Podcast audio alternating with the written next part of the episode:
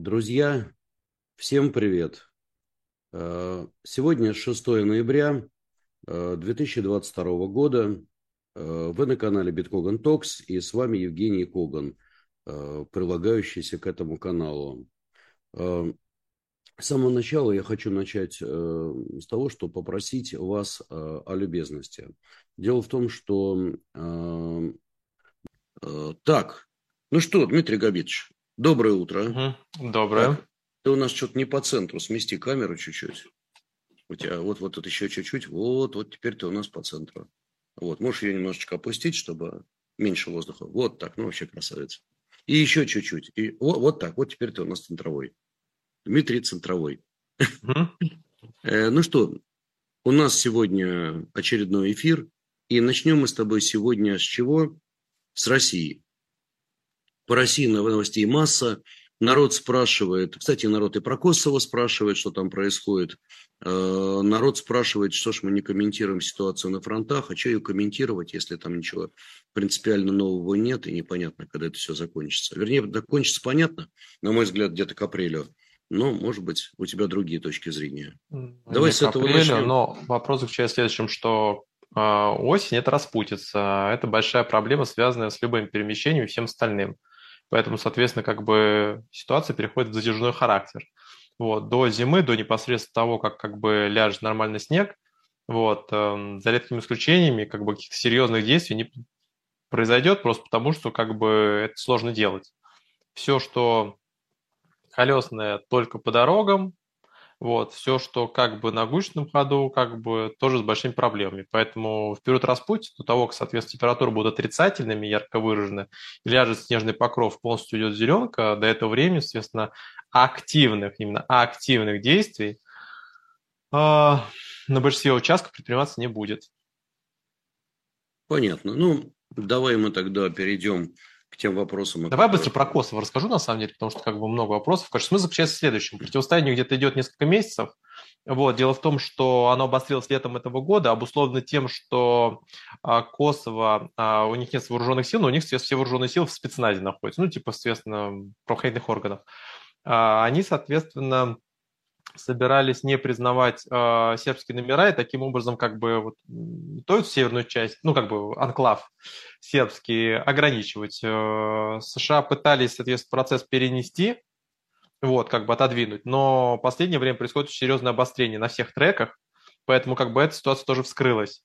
Вот, э, был сбит беспилотник э, на территории на территории Сербии, вот, предварительно албанский.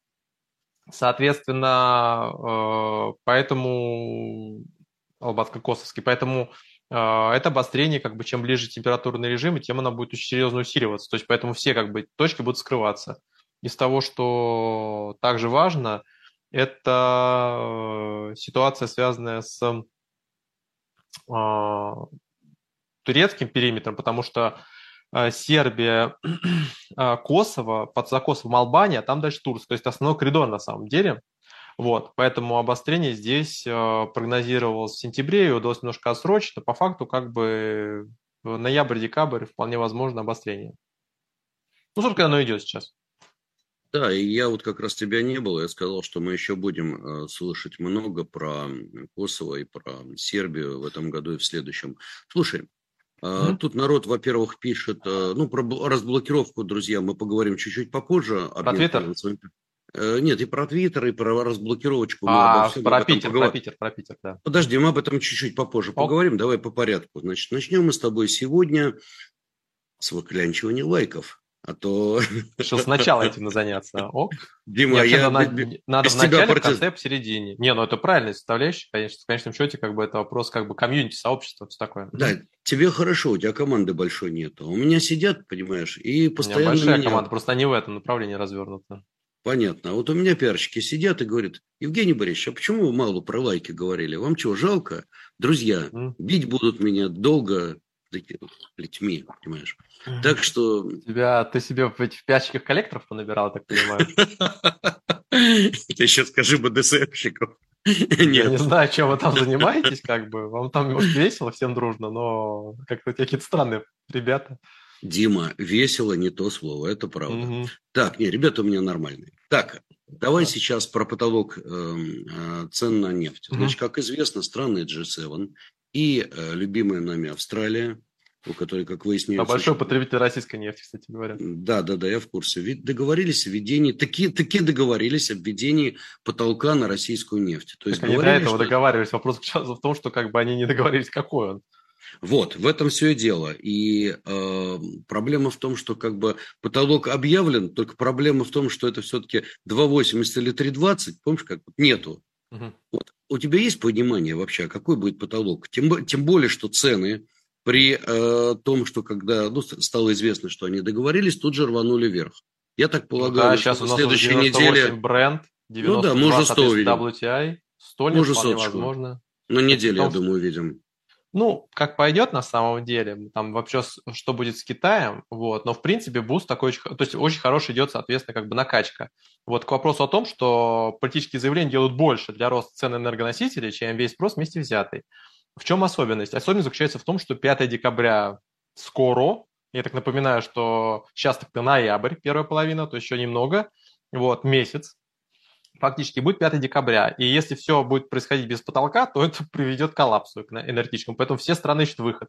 То есть потолок – это же тоже выход из этой ситуации, потому что если бы не было никакого потолка, не было легитимной возможности продавать, мы бы увидели там цены как бы в каких-то космических масштабах. Вот, поэтому как бы происходит попытка создать как такого вот, вот эту запасную заднюю дверь, так сказать, чтобы дать возможность продавать по какой-то цене. Вопрос заключается в другом. А страны G7, плюс Австралия, конечно же, сырьевая страна, вот, который производит свой газ, между прочим, и даже СПГ поставляет его, вот, частично, а, они э, не основные потребители энергоносителя. То есть э, там идея заключается в том, что там морские перевозки, они обеспечиваются европейскими компаниями, прежде всего это греческие, мальтийские, кипрские компании. Вот. Э, но понятно, что без конкретной цены выставлять ее очень сложно. А какая это будет цена? Во-первых, э, было сказано, судя по всему, хотя сегодня Блинкин весь день объяснял экономику, это к вопросу о том, что опять все как бы вот... Это неправильно, когда ты делаешь заявление, а потом у тебя, соответственно, помощники объясняют его еще 50 раз, вот, говорит о том, что ты сначала сделал.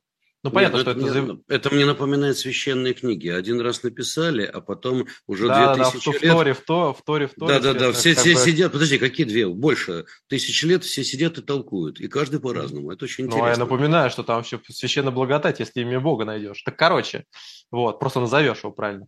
Вот, а, смысл заключается... А у него имен много. А, ну да, но правильно одно.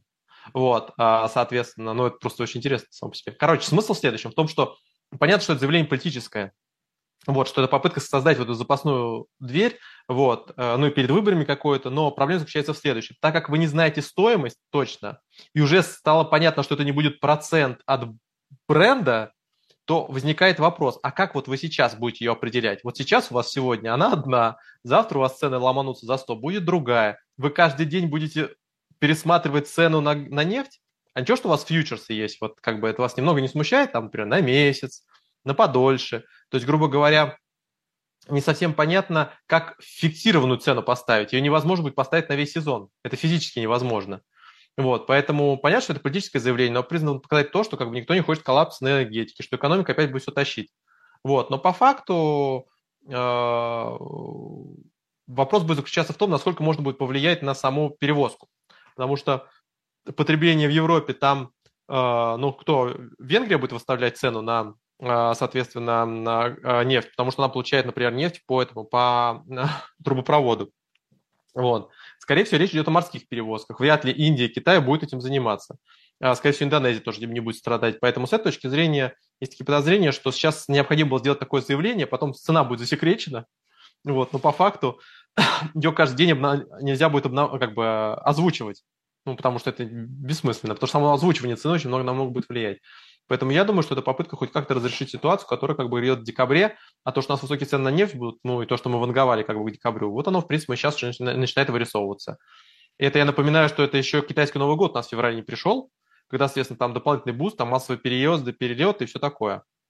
Поэтому с этой точки зрения, конечно же, это ну вот э, попытка каким-то образом как бы свою позицию обозначить, но вот без каких-то ценовых параметров это сделать достаточно сложно. Я также напоминаю, что есть много разных сортов нефти. Есть Юрлс, например, который поставляется в массе своей. Есть Сокол, который в степени поставляется при Сахалин-1. Вот. Есть White Siberian, кстати говоря. Да, есть, соответственно, V100, так называемый, ну, скорее есть. Вот, и разные они, в принципе. Ну, есть еди, ну, как бы, есть бенчмарк такой основной, вот, типа Urals. Вот, но в любом случае, как бы, вопрос логистики, вопрос плеча. Вот вы, вот, цена какая должна быть куда? Вот, э, с учетом того, что сейчас еще на себя берут транспортные издержки и э, страхование, это придет к обратному эффекту, какой мы сейчас увидим. Что будет происходить? А, короче, будут создаваться перестраховочные страховые компании, весь трафик будет уходить, соответственно, просто другим страховщикам. Ну, например, какой-нибудь Иран со своими там 27 миллиардами долларов, который собирается быть перестраховщиком нефти. Вот, а, соответственно. Или, предположим, а, Китай прокси это будет делать. То есть постепенно просто придет к тому, что страхование фрахт просто будет переходить на другой уровень. Уже Роснефть себе развернула этот целый парк, сформулируем так, или флот танкеров, вот, они с рынка их позакупали. Вот, туда закачали сверху свой, как уже ванговал с летом, своего перестраховщика и начали создавать свою систему. Кстати говоря, у Лукла она есть. Следует отметить, и всегда была. Вот, как у Газпром, э, Газпром все. Вот они сейчас как бы свою создают. Поэтому я бы сказал, что в любом случае мы увидим высокие цены на нефть. Вот, это неизбежно в той или иной степени. Э, Если там просто мы в рецессию вот вообще просто не слопнемся. И второй важный момент, конечно же, будет важное 4 декабря. Я вот люблю о будущем говорить. Почему это важно с точки зрения нефти? Я напоминаю, 4 декабря у нас будет заседание в Вене. У нас теперь ОПЕК плюс заседает каждые два месяца. Вот что-то у нас, естественно, ноябрь, а что-то ОПЕК плюс нигде нету. А где они там потерялись-то? А потому что они каждые две, два месяца теперь заседают. Так вот, 4 декабря то, э, тоже будет очень важный фактор. То есть, как бы, что скажет Салман? А, в смысле, Мухаммед бин Салман, если быть совсем точным. Вот, поэтому вопрос как бы достаточно открытый, но в любом случае вот все эти заявления толкают нефть больше вверх, чем реальное сокращение добычи. Ну да, так и вспоминается. А что скажет товарищ Берия? Да. Ну так вот, э, давай-ка мы на секундочку от темы потолка. Кстати говоря, Объединенные Арабские Эмираты тоже здесь крайне важны, потому что они второй как бы среди персидских монархий. Ну, я думаю, что они будут здесь э, в данном случае играть ту же самую игру, что играет Бен Салман с ними как раз все было. Но на самом понятно. деле Объединенных Арабских Эмиратов, я напоминаю, что была попытка заехать в Саудовскую Аравию, и там, соответственно, с более с мягкую позицию договориться, но УАЭ, она заинтересована в том, чтобы оставаться таким нейтральным хабом, потому что там завязаны, соответственно, иранские деньги, там завязаны китайские деньги, они как бы не, им не, не выгодно резко смещаться в одну из сторон, потому что как бы Нет, это саму очень... силу резидентуру берет. Они проводят, кстати говоря, посмотрел очень мудрую политику, так сказать, э, знаешь, как ласковые теля всех маток сосет в действительности. То есть понятно, что есть старший брат, имеется в виду Эр-Рияд. С другой стороны, здесь у местных шейхов тоже свой э, старший брат, это шейх, э, соответственно, король Абу-Даби, вот, э, портреты которого везде. Вот. Нет, а на самом деле там, там вот Эмираты, они как бы очень, они не просто так Объединенные Арабские Эмираты, они как бы на самом деле там определенная система. То есть их стабильность власти, она как бы такая фактическая. То есть у них э, э, эмир, э, соответственно, Дубаев всегда премьер-министр, эмир Абу-Даби mm-hmm. всегда президент. Вот, как бы, и там, там, говорят, остальные Эмираты мало кто называет. Они такие небольшие. Вот, ну, хотя там, там сейчас движуха идет очень да, интересно. Да, да, потому что как бы сначала был Дубай, потом, соответственно, Абу-Даби. Да, и потом сейчас начинается как бы активная составляющая, потому что они начинают перекидывать как раз вот этот классический пример перехода сырья на, соответственно, э, индустрии 2.0. Вот. Потому что сейчас уже доля э, несырьевых доход, доходов она достаточно высокая. Development, прежде всего, IT, они там развивают, искусственный интеллект вообще-то. Ну, короче, смысл заключается в том, что я думаю, что вот у, у Миратов у них будет более умеренная позиция. Они все время пытаются повлиять на Саудовскую Аравию как бы от более радикальных действий. Поэтому я думаю, что он будет таким демпфером определенным. Да, разумеется. Но ты знаешь, ты вот говоришь о том, что сколько чего они развивают. Я тебе хочу рассказать, я ну, нахожусь сейчас здесь и общаюсь с большим количеством бизнесменов. Ты не представляешь, сколько реального даже бизнеса пришло. пришло разговаривал с одним бизнесменом, он строит здесь очень классное химическое производство, краски нового поколения. Представляешь, краски, у которых зашиты элементы, которые противопожарные. То есть, грубо говоря, пожар начинает лопаться Не, ну, этой краской понятно, и гасить пришло. пожар. Ну, Потрясающая это вещь. Это, это, да, это, соответственно, например, это называется материал видения, это как бы новый композит материала. Короче, смысл заключается в следующем, в том, что как бы это пример перехода от сырья от сырьевой экономики к, соответственно, экономике, причем при очень органичном ресурсе, не на импорт очень серьезно завязан, например, в ВПК, поэтому это хороший пример. Если говорить, пример Израиля тоже. степени. Да, ну, но давай мы с тобой вернемся. М? Есть одна да. из тем, которые прямо сегодня утром всех очень заинтересовали. Согласно э, информации от Washington-Post, США просят Украину показать готовность к переговорам с Россией. Я понимаю, что это некие предвыборные ходы. То есть э, Байден там э, сказали, вот знаешь, как они там очень интересно высказались, в частном порядке, в частном порядке призывают украинское руководство заявить о готовности вести переговоры с Россией. Вот это так было сказано. Общем, такая новость прошла. Э, я понимаю, что это определенные намеки, что, мол, ребят, надо бы как-то чего-то там придумать. Идея проста. Все, что происходит сегодня, бьет э, по инфляции, в смысле вверх. Все, что происходит, бьет по экономике Европы. И все бы очень хотели в итоге, европейцы, американцы, ну, с американцами там отдельная история, чтобы неким образом кто-то с чем-то начал разговор. Но разговорные позиции, понятно, что они очень-очень далеки сегодня. Вот, поэтому как тебе вот эти заявления Вашингтона? Или это просто утечка, или это просто сброс? Нет, на самом деле давно такие разговоры проходят, только она не там на самом деле это правильно интерпретировано, потому что до конца его не читает. А, короче, смысл заключается в следующем. Там идея заключается в том, чтобы убрать из законодательства ограничения на переговоры как по, сами по себе. И суть их не в том, чтобы их форсировать или начать. До, до зимы, скорее всего, они как бы в классическом понимании этого слова ну, не сформулируются, не выкристаллизуются, есть такие подозрения. А задача заключается в том, чтобы сохранить треки переговорные, потому что Европейский Союз очень сильно беспокоит, потому что они сейчас переходят в самую, так сказать, серьезную стадию, вот прямо с декабря закатываются. Вот, у них еще отопительный период как раз начинается в 20-х числах, им бы очень не хотелось все дело. Плюс ко всему, э, Байден тоже понимает, по базовому сценарию, он сейчас мы это тоже будем обсуждать, проигрывает примерно э, где-то от семи мест в Нижней палате парламента и, скорее всего, проигрывает э, э, три, ну, два как минимум штата и не выигрывает республиканское. Все переводя на русский язык, значит, э, ну, короче, мы это обсудим. Смысл заключается в Давай, том, что потом. очень высока вероятность того, что, ну, то есть она стопроцентная вероятность э, того, что он потеряет какую-то из палат, вот, и в результате это может серьезно усложнить процесс. Плюс ко всему, вот то же самое декабрь. Если не будет хотя бы переговорного трека, под начало, соответственно, как бы э, резкого ралли нефтяного, мы столкнемся с очень серьезными последствиями во всем мире, причем во всем мире. То есть даже снижение потребления, даже рецессия, это при всем при том, что мы задрали цены уже как бы ставки очень высоко, не приведет к снижению инфляции. Мы перейдем в очень в, в длинный суперцикл высокой инфляции, из которого, кстати говоря, ни один из людей не сможет выйти. То есть, грубо говоря, такая уже самозакручивающая спираль будет.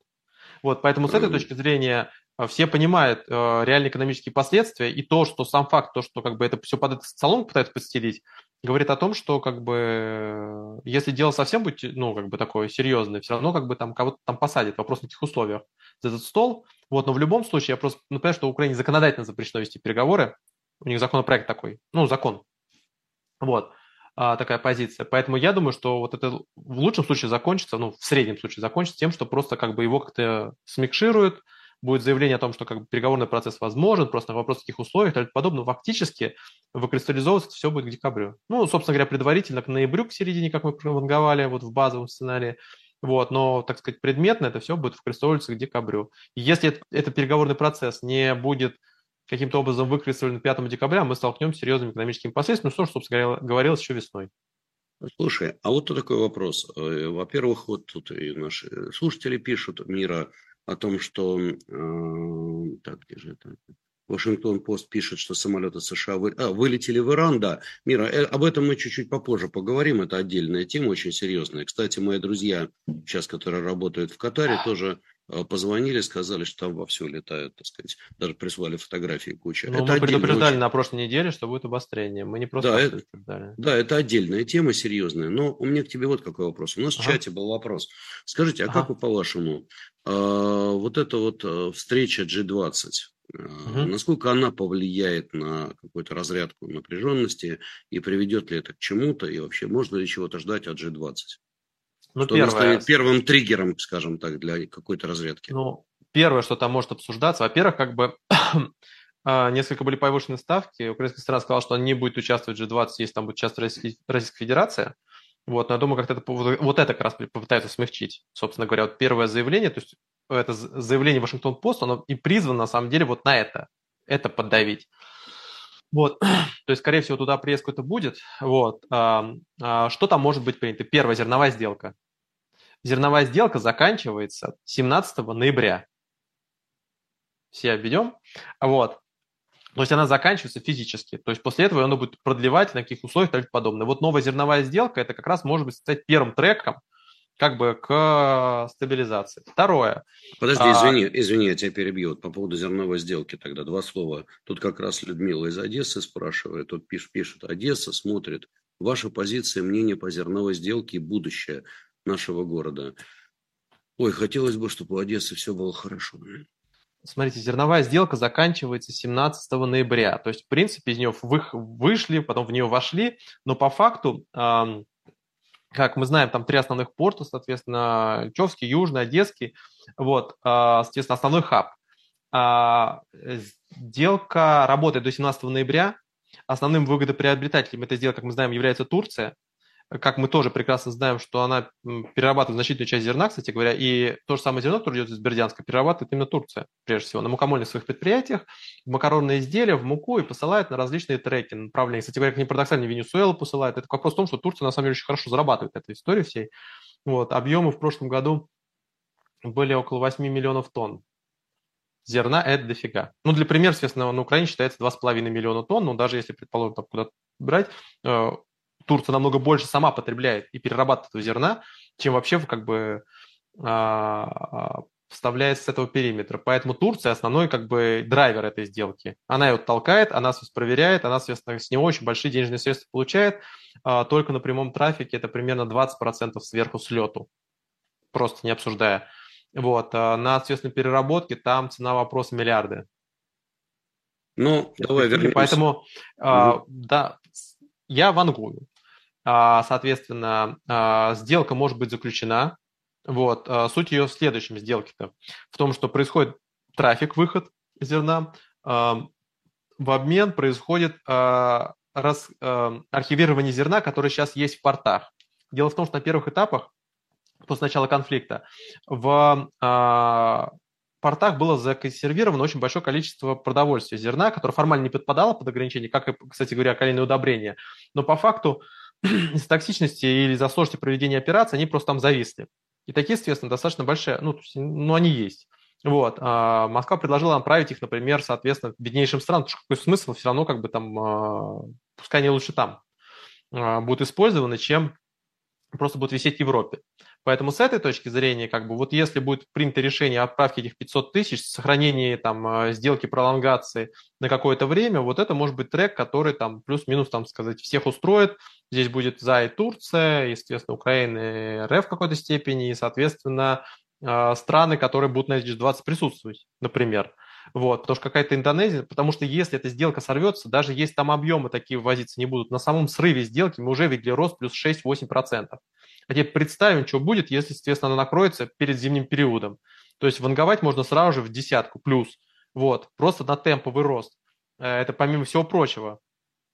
Мы понимаем, что у нас будет расти бензин, э, нефть. Что значит означает расти нефть? У вас вся перевозка в дизеле. Вы это зерно собрали, вы его перерезали, вы его в, на элеваторах под электроэнергию переработали, у вас, соответственно, импакт, то есть в, в этот, э, вставка инфляции очень высокая уже, в принципе. У нас сейчас продовольственные товары в э, ноябре начали расти опережающе по сравнению с средней инфляцией. То есть вот эта вся накачка энергетическая высокая инфляция у нас перешла уже в продовольственную инфляцию высокую. Она выше идет, чем средняя а, инфляция. Для примера, например, в том же самом Европейском Союзе прирост там 10 плюс, соответственно, а, а, соответственно, продовольственная инфляция в отдельных сегментах уже за 13, за 15. Это все к чему? Это к тому, что и так она находится под давлением. Я же не говорю про удобрения, которые тоже находятся под давлением, и часть из этих удобрений, между прочим, является как бы производными из газа, как такового. Вот. Так что мочевина – это альт подобное. Поэтому есть подождение, что зерновая сделка – это может быть стать первым этапом. Вот, первым как бы таким платформой на которой, естественно, что-то можно изобразить, тем более, что никто не захочет какого-то противостояния полноценного в Черном море, там, естественно, такое количество газопроводов проводит, здесь основной трафик. Поэтому я думаю, что Эрдоган, у него выборы в следующем году, вот э, зерновая сделка могла бы стать очень перспективной. Плюс ко всему у него еще газовый контракт висит на конец года, он там собирается у него 30% свои скидки получить, а без него ему очень сложно будет зиму перевозить. Поэтому я думаю, что, вот, сказать, основным драйвером этой сделки будет именно Эрдоган. Мы с тобой давай вернемся на секундочку. Угу. Мы просто, ты сказал про зерновую сделку, поэтому я решил... Не, надо отвечать на вопрос, важный вопрос. Да, да, это, это реально. Поэтому мы стримы, кстати, и делаем. Так вот, Дим, давай вернемся. Ты сказал, угу. что это зерновая сделка. Это первый факт. Первая тема, э, я имею в виду G20. Помнишь, мы с тобой угу. начали говорить об этом. Что дальше? Ну, вообще там к G20 уже, собственно говоря, должна быть определенная позиция по нефти, потому что как бы надо понимать, что ни Индия, ни Китай ничего там, соответственно, потолки брать не будут, вот, а переговорный процесс какой-то надо стартовать. Плюс ко всему все прекрасно понимают, что экономическое противостояние опирается, соответственно, политическую часть прежде всего. Поэтому с этой точки зрения, военно-политическую часть, э, сам факт наличия на площадке представителей различных как бы, политических структур, даже с учетом того, что Байден проиграет свой промежуток с большой долей вероятности, ну, в крайнем случае на 50% точно, промежуточные выборы, это все равно будет очень важным фактором. Плюс ко всему, там очень много чего, кого ждут. Во-первых, это первая будет встреча прямая за последнее время Байдена и Си после тайваньского обострения. А я напоминаю, соответственно, Байден там обещал снизить тарифы, вот, которые так еще до конца не снижены. И происходит обострение. Это будет, соответственно, важный, важный трек для Индии. Это будет Пакистана хороший ход, потому что в Пакистане сейчас, ну, мы это в отделе тоже обсудим, так как это там просто Трэш, это трэш, просто... трэш. Да не, ну по сравнению с тем, что вообще как бы, то есть вот мы просто не понимаем, что в мире, просто в мире такая одища творится, вот э, вплоть до, э, я напоминаю, что в Пакистане больше, чем в, там, в РФ в Украине вместе взятых проживает, в принципе. Так, между прочим. Вот. Подожди, там, по-моему, 200 миллионов человек, что ли? Да, как минимум. Да? Это если считать еще, так сказать. Да, это очень большие объемы людей. Ну и там, там, короче, смысл, мы это еще поговорим, когда про Ближний Восток будем говорить, у нас там межвосточная тема, я так понимаю, будет достаточно плотная. Но угу. вот G20, там вот целый трек. Это зерно, это кризис, это так, между прочим, то у нас в рецессию уже все переходит, с S&P в помощь. Вот. А, Standard Poor's. И, соответственно, вопросы, связанные с а, геополитикой. Они, конечно, будут стратегическими. Вот а, там какие-то платформы могут быть. Я, конечно, не жду вот прям сделки какой-то, вот, большой, который сейчас обсуждается. Вот, но переговорный трек там какой-то будет заявлен точно. Так, ну давай от этой темы мы с тобой перейдем к теме, касающейся значит, разблокировки активов об этом много говорилось и говорилось на этой неделе. О том, что вроде бы как процесс куда-то сдвигается. Как мы знаем, э, вообще, э, с одной стороны, Э, НРД обратилась в суд, это еще было в августе, Люксембурга, о том, чтобы признать заморозку активов незаконной, поскольку заморожены активы людей, которые не связаны никак с санкциями. Ну, то есть, ребята, либо вы вводите санкции на все население страны или на всех инвесторов, либо разблокируйте активы и дайте возможность, по крайней мере, тем, кто не под санкциями, свои активы получить. Ну, логично, в принципе. Значит, думали чиновники, думали и выкатили два условия. Сказали, да, пожалуй, незаконно, но вы должны, первое, НРД, которое находится под санкциями, не должно получать никаких бенефитов. НРД тут же сказал, окей, нет вопросов, комиссии мы uh-huh. с этого иметь не будем. Ну и второе там условие, напомню, какое они там выдвинули, а, что все, все, всех будут, все будут проходить комплайнс, кто там, так сказать. Uh-huh. То есть предоставьте данные по всем. НРД сказал, хорошо, готовы предоставлять данные по всем, нет вопросов и так далее и тому подобное. Э, что дальше? Значит, как я понимаю, сейчас э, появилась информация о том, что процесс идет. То есть НРД просит э, лицензию, при частности брокера отдельные uh-huh. просят лицензии. То есть теперь это уже перемещается на уровень не только НРД, но и брокеров которые говорят, пожалуйста, дайте нам лицензии. Ну, они, короче, сейчас собирают да. данные, они дату собирают, соответственно, консолидируют их как какое-то единообразие, чтобы потом, соответственно, это единым пулом, как бы, ну, так сказать, этим паком выдавать туда. Вот. Но на самом деле как бы это важный сигнал. Он говорит о том, что все-таки юридическая составляющая под эту историю есть. Я напоминаю, что Ревроклир у нас какие-то бешеные деньги заработал на активах, соответственно, залочен, за, ну, зажатых. Так, Поэтому, подожди, там бы... чуть ли не какая-то большая доля от прибыли. Да, они заработали больше, чем за всю историю существования, в принципе. То есть ну, просто не прям за всю. За заныкали и давай, значит, зарабатывать. Ну, как бы они не могут с ней ничего сделать, как бы, но он же, но он же зарабатывает. Вот, поэтому как бы это, конечно, лучше было бы, чтобы это зарабатывалось на высоком рынке. Вот интересно, что будет в следующем году, там, там через два года, через три все стабилизируется. Вот, конечно, на низком рынке это как бы та еще удовольствие, просто люди много теряют. Вот, я сомневаюсь, что кто-то там, соответственно, там в какие-то короткие позиции выставил. Даже если он выставился, мы все прекрасно понимаем, что как бы длинный горизонт, вот, э, конфликт идет, поэтому вряд ли там что-то сыграло. Но это все к чему? К тому, что э, как бы ищется юридическая возможность для того, чтобы все это правильно развести, что как бы, так сказать, как понятия какие-то появляются. Вот, но возможно, что это говорит о том, что близка, так знаменитый, так сказать, первый этап обмена э, удерживаемых активов. Тем более, что, соответственно, американские банки уже начинают суетиться, закупают их, в принципе, солидаризируют. Ну да, и вот как раз спрашивали, пока тебя нет, об этом бизнесе, э, покупки заблокированных активов. Да, действительно, ряд инвесторов это делают, берут на себя достаточно большие риски, но и э, отдача от этого дела может быть действительно но очень они, высокие. Не, они ниже рынка покупают, там 30, 40, 20 тогда. Они покупают практически с дисконтом по 50%, 40, 50, угу. 30. 80. Ну, на самом... да, я напоминаю, вот что вообще-то рынок очень в мире существует достаточно большой. Как бы, когда начинается какая-то политическая составляющая, например, как бы такая история была на активах, связанных в свое время, ну, с отдельных финансовых составляющих с Ираном, но он не сработал, например, да, то есть в ожидании сделки там пытались это сделать, вот. А есть, соответственно, такого типа там а, истории, связанные с а, китайским периметром янмы. То есть на самом деле такая история есть. Вот. Она распространенное явление. То есть приходят как бы люди, они как бы консолидируют в ожидании политической какой-то как бы стабилизации.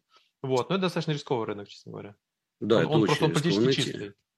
Да, но я просто знаю огромное количество инвесторов, которые вполне неплохо с этого зарабатывают. Да. Эм, значит, смотри, э, тут, кстати говоря, сейчас довольно серьезно идет конфликт между ВТБ и инвесторами. Там они в суд хотят подавать, насколько я слышал, там, может быть, даже там демонстрации. Ну, потому что там инвесторы просто взяли, тут перекинули в другие как бы трейдерам. Э, да, вот э, там достаточно серьезно идет сейчас uh-huh. процесс. Эм, на мой взгляд, решение этого процесса есть. И они те же самые, кстати говоря, как и вот по предыдущему кейсу. Что я имею в виду? Смотри, э, понятно, что ВТБ сейчас технически не может разморозить активы. Ну, хотел бы, да не может. То есть я их, ну, да, в общем-то, здесь понимаю. Да, я их понимаю здесь. Но почему бы не организовать вторичный рынок, рынок производных на эти инструменты. То есть выпускаются инструменты под замороженные активы. Кто хочет их покупает, кто хочет их продает. Рынок сам найдет, э, так сказать, ну, равновесная позиция. Же, и те, кто хочет выйти, того, ситуация... могут выйти. В этом вот мне этого непонятно. Всей полити... А, оно все исходит из того, что ситуация разморозится. То есть, как бы ты туда приходишь, исходя из того, что там когда-нибудь санкционное воздействие произойдет, или подобное. Ты понимаешь, что как бы ты создаешь рынок, который очень сильно политизирован, в принципе. То есть, как бы он очень сильно зависит как бы от политических решений. Тут экономики уже не останется. Да, Дима, это прекрасно понятно. Но смотри, проблема вот в чем. Все ожидают, что когда-нибудь это разморозится. Когда это когда-нибудь. А тебе деньги нужны сегодня. У тебя рушится бизнес, у тебя семейные проблемы, у тебя все что Просто... угодно. Ну хорошо, ты идешь и говоришь, окей, я готов там с дисконтом 20, 30, 40 процентов. Mm-hmm продать это кто хочет. И, так сказать, давайте сделаем такую сделку. Поэтому я все понимаю, это жуткие потери, но в данном случае создание вот такого рынка, именно производных инструментов на замороженные активы, на мой взгляд, это было бы решение, которое, ну, я не скажу, что оно особо элегантное, но, по крайней мере, это какое-то решение для людей. Выйти хоть как-то. Можно было бы сделать, на самом деле, систему свопов а, сырьевых по, по схеме. То есть в чем идея? То есть Дим, не, не выражайся, я тебя сейчас понял. Сейчас я тебе Полпроцента тех, кто нас слушает. Да, уже отвалилось. Короче, смысл в следующем. У нас же рынок финансовый очень серьезно сегментирован, да, у нас есть какой-то там Райф какой-нибудь под санкциями, есть ВТБшный был, который под санкциями, Сбер какой-нибудь, естественно, но даже они, кстати говоря, в приложение Apple вернулись, очень хитроумно, это отметить. Все, система, э, как бы экономика как вода, она всегда найдет путь. В чем особенность? Можно создать э, единый пул вот, соответственно, рынок, я с тобой согласен. Просто, может быть, его сделать не на деривативах, а, например, создать какой-то пул-хаб, через который можно было бы их всех солидализировать и там торговать, чтобы тебя там нельзя было выцелить, соответственно, конкретного, эмитента, конкретного эмитента, например.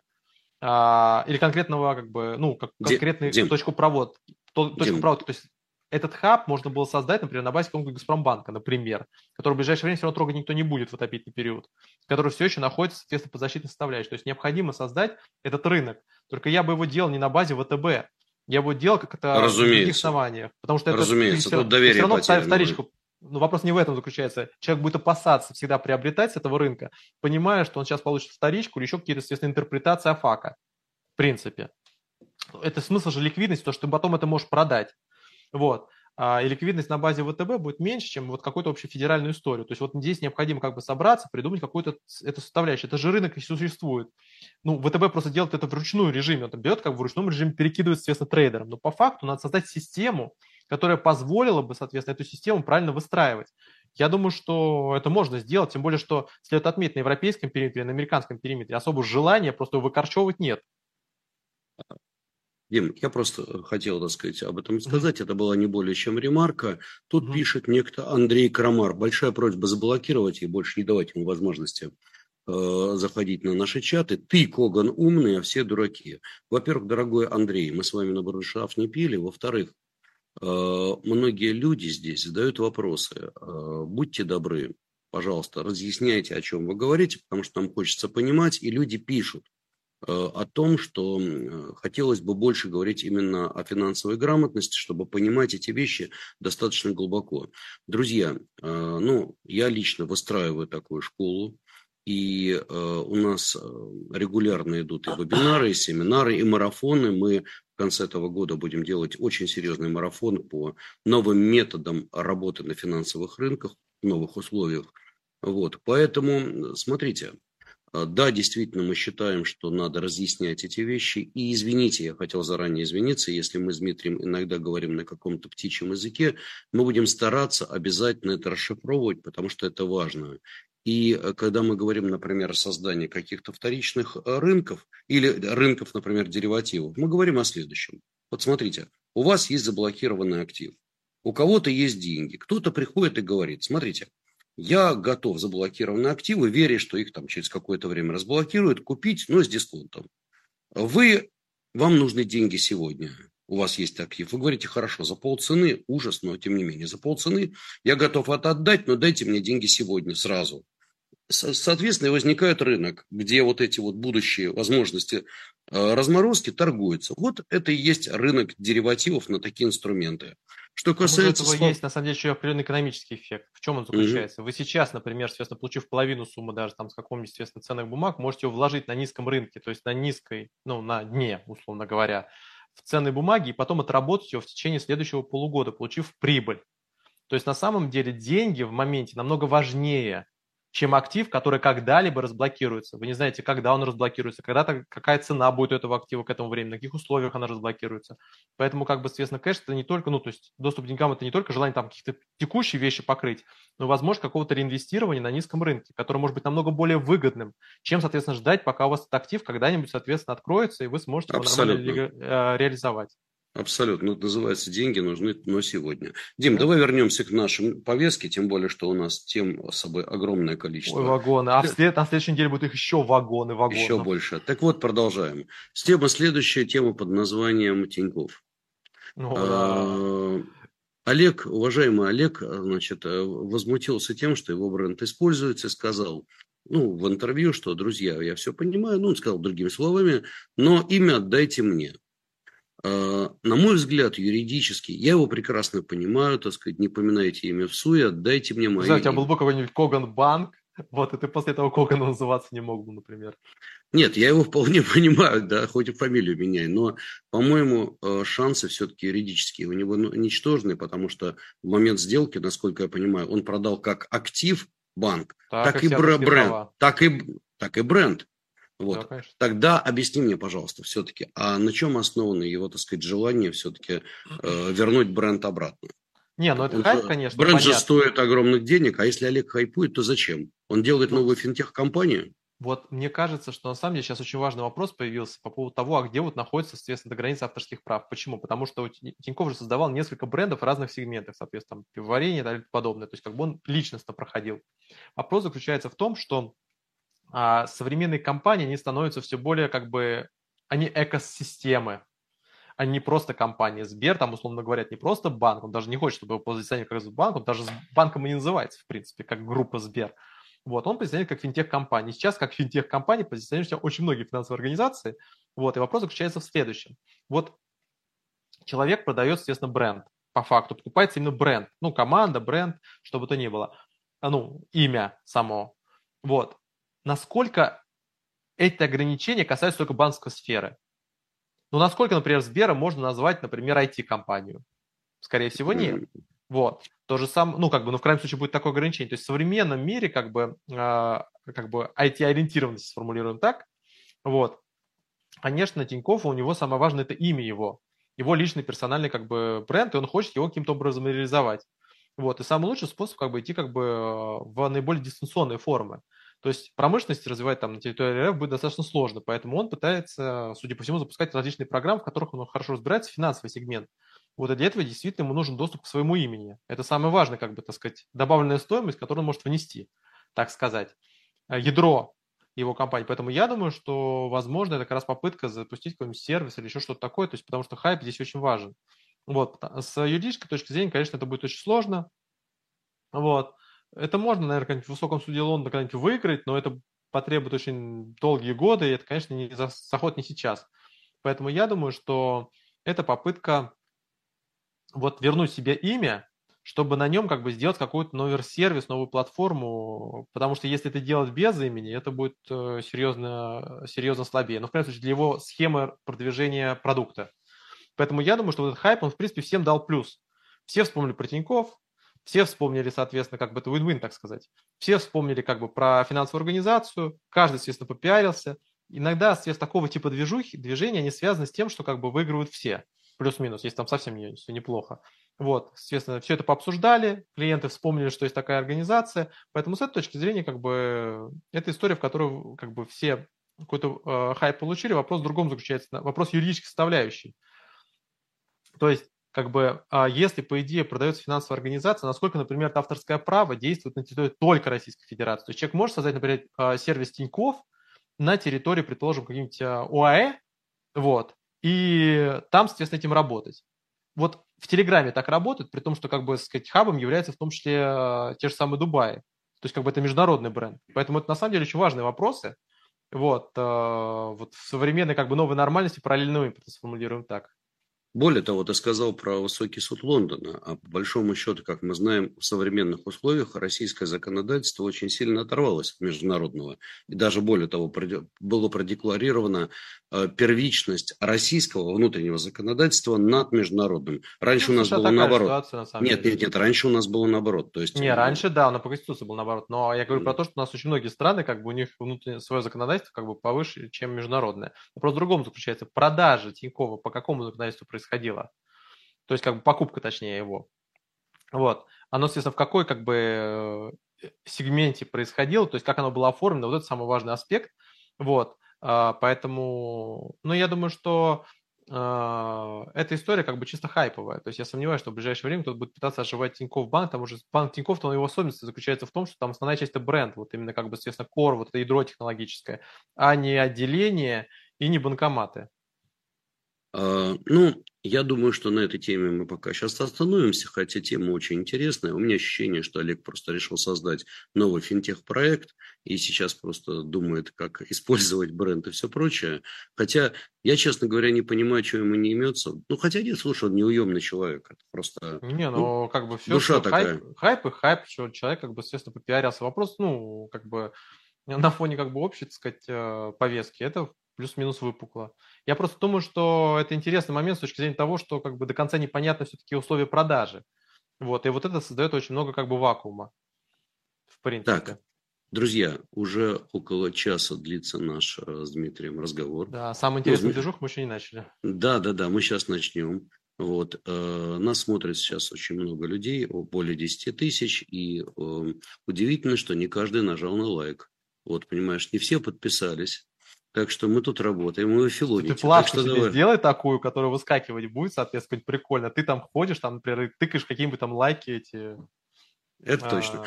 А, Дим, а, у меня еще просьба к нашим слушателям огромная. Друзья, нам очень интересна ваша география, то есть откуда нас смотрят. Поэтому, если вам не сложно, пожалуйста, а, напишите, а, откуда вы нас смотрите, из каких регионов, из каких городов. Для нас это очень интересно, чтобы понять э, ну, географию наших слушателей. Ну, а мы переходим... аудитория это называется. Ну, слушай... Не Нет, на самом деле это очень, это очень важная история. На Дальнем Востоке сейчас вообще-то как бы такой ночь. А, нет, Итак, вечер. чтобы закончить э, тему России, хотя она, по-моему, бесконечна, есть еще несколько тем. Тема параллельного импорта, который сейчас имеет очень много как бы, вопросов. Это и тема значит, э, резидентств, которые вот сейчас тоже обсуждаются, и многие думают, Ну, давай несколько слов э, переговорим о, параллельном импорте. Дело ага. в том, что э, сегодня стали возникать очень серьезные проблемы по этому направлению. Вообще, давайте мы с вами немножечко разберемся, что такое параллельный импорт и вообще, э, скажем так, как с этим можно работать и что происходит в настоящий момент. Дело в том, что мы с вами видели, что э, стремительно укрепляется рубль. Рубль укрепляется не просто так, а потому что с импортом возникла настоящая беда.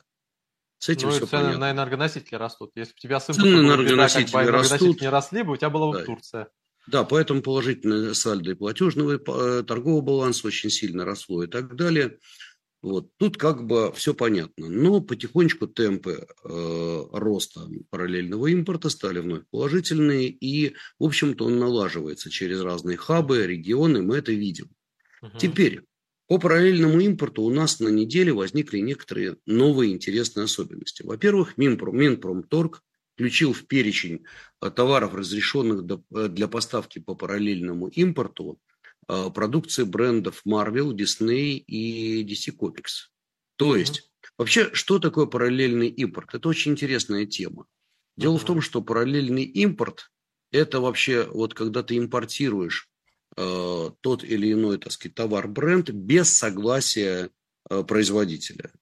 Ну, то есть, грубо ну, говоря, либо ты, с таким э, согласием по умолчанию. Типа, ну, сог... да, понятно. Согласие то есть, смысл следующий. Вот у нас есть производители, они поставляют на разные рынки. В разных рынках разные условия, разные, ну, очень часто бывают разные условия, разные цены, все остальное. Вот есть официальные дистрибьюторы, которые, собственно говоря, поставляют. Если у тебя происходит по каким-либо причинам санкционное воздействие, либо еще что-то такое, как бы не имеет значения, как бы э, ограниченной поставки, ты принимаешь решение параллельным импорте. В Российской Федерации это закрепляется отдельным как раз приказом Минпромторга. Они прям списки составляют того, что можно параллельно импортом поставлять. В чем особенность? Это значит, что вы можете таскать это через границу, не имея определенных юридических последствий. Потому что я напоминаю, что вообще-то параллельный импорт, если так разобраться глубоко, глубинно и покопать, они, в принципе, нарушают там ряд авторских особенностей, авторских прав, и мы в ИТО присоединились. Поэтому вот как бы на эти товары эти ограничения не действуют. Соответственно, народ берет, например, соответственно, ну, в данном случае Marvel, DC – это в основном игрушки на самом деле.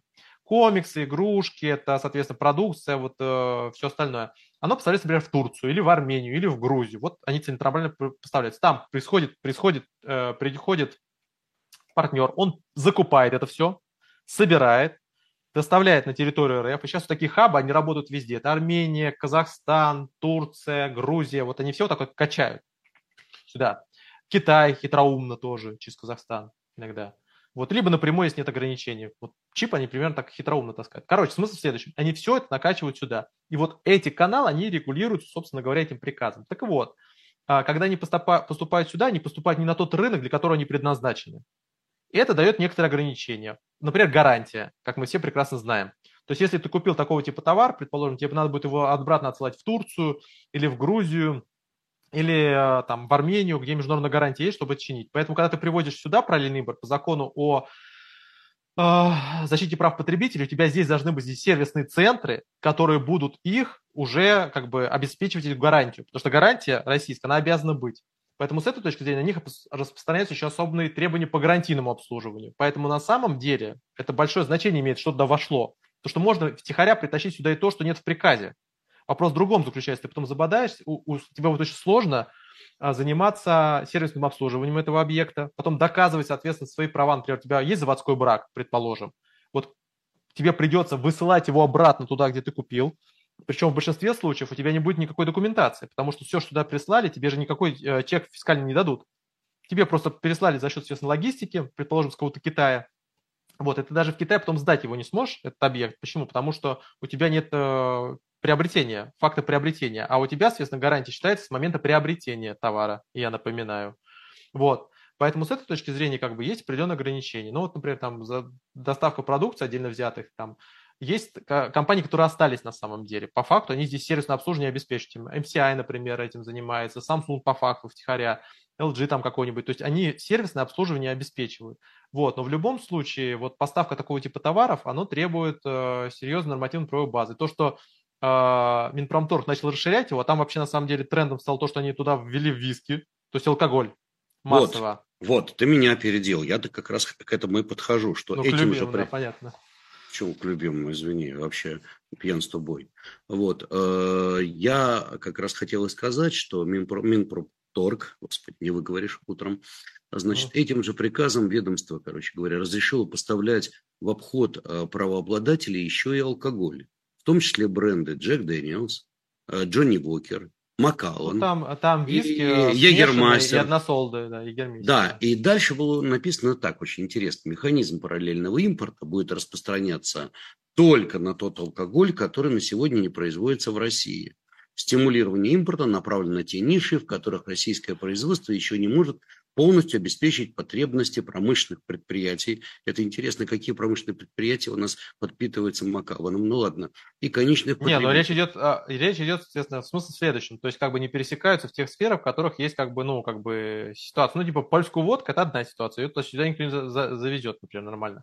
А вот, например, соответственно, виски, а, односолдовые или смешанные в данном случае, а, бальзамы, вот то, что Егермейстер фактически является – вот, как бы этот сегмент будет поставляться. Скорее всего, будет поставляться как бы с плеча какую-нибудь там чистую сам Турцию.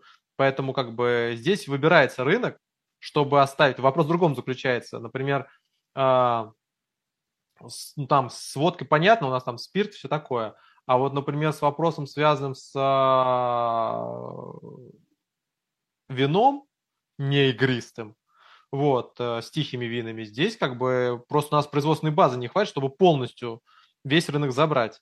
Поэтому все да, равно придется но... кого-то допускать. Вот ты понимаешь, и здесь тоже вопрос. Я, конечно, понимаю, что Шато Мутон Ротшильд или Шато Декем мы вряд ли производим, так же, как Шато Латур. Ну вот мы не производим и все. То есть я бы, конечно, хотел, знаешь... Ну никто, сделал, кроме Франции, их и не производит, собственно говоря. Ну я понимаю, да, сделал, это наклеил как бы, этикетку, это, это, написал Шато Латур, э, Латур, Латур Коган. И это самое произвожу. Нормально. За полцены. Угу. Какой-нибудь 65-го года рождения. У тебя Хороший доктор там не будет или АУК. Короче, смысл ну, заключается в том, что это географически признанное название. Я в курсе. Так вот, я mm. просто к чему это говорю. Мне интересно другое. Мы же только что, так сказать, ратовали за развитие виноградарства. И вроде как у нас уже стали потихонечку и виски гнать свои. И, кстати, не, не такие уж плохие периодически.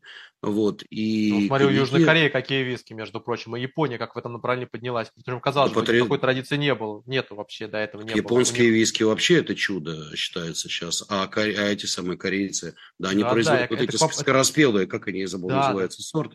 Совершенно потрясающе. Ну, короче, смысл заключается в том, что поставить систему можно где угодно. Как бы. Я так понимаю, что просто есть некоторые сегменты, в которых было разрешено допустить нерезидентов с учетом того, что у нас просто не хватает как бы производственных мощностей. То есть там одно дело Южная Корея или Япония по объему рынка, а другое дело сейчас там пространства большие. Поэтому я думаю, что это в том числе решение, которое связано еще с, а, с точками общепита, с ресторанной составляющей потому что запасы как бы качаются, номенклатура сокращается, поэтому как бы было такое решение принято. Ну, понятно. Мне просто интересно одно. С одной стороны, вроде это логично и правильно. Ну, если не можем что-то производить, давайте это брать по параллельному импорту. Вопрос, какая будет цена, и вопрос, насколько это будет бить по местному производителю, который только-только освоил что-то импортозамещающее. Ну, например, я сейчас уже без шуток, тихие вины, которые иногда вполне достойного качества. Реально не, не, достойного. Тихий, не, тихий вин. Вот я поэтому думаю, что как бы здесь такая идея как бы заключается в том, что правильно посчитать, потому что на фоне как бы ограничения спроса вы просто как бы можете перегнуть ситуацию с импортом. Это, кстати, касается всех.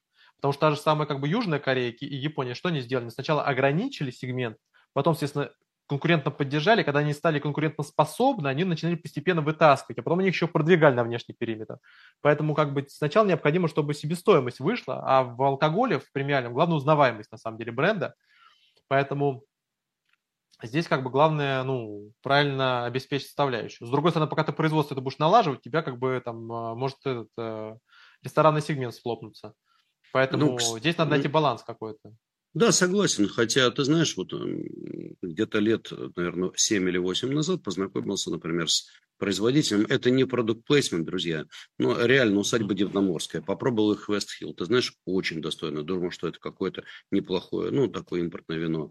С другой стороны, вот у нас с, тут... С, с нынешней экономикой в мире, я думал, алкоголизм это вообще как бы, это плохая стратегия поведения, как бы, но в принципе она билет в один конец. Но я думаю, что, как показывает практика, потребление растет.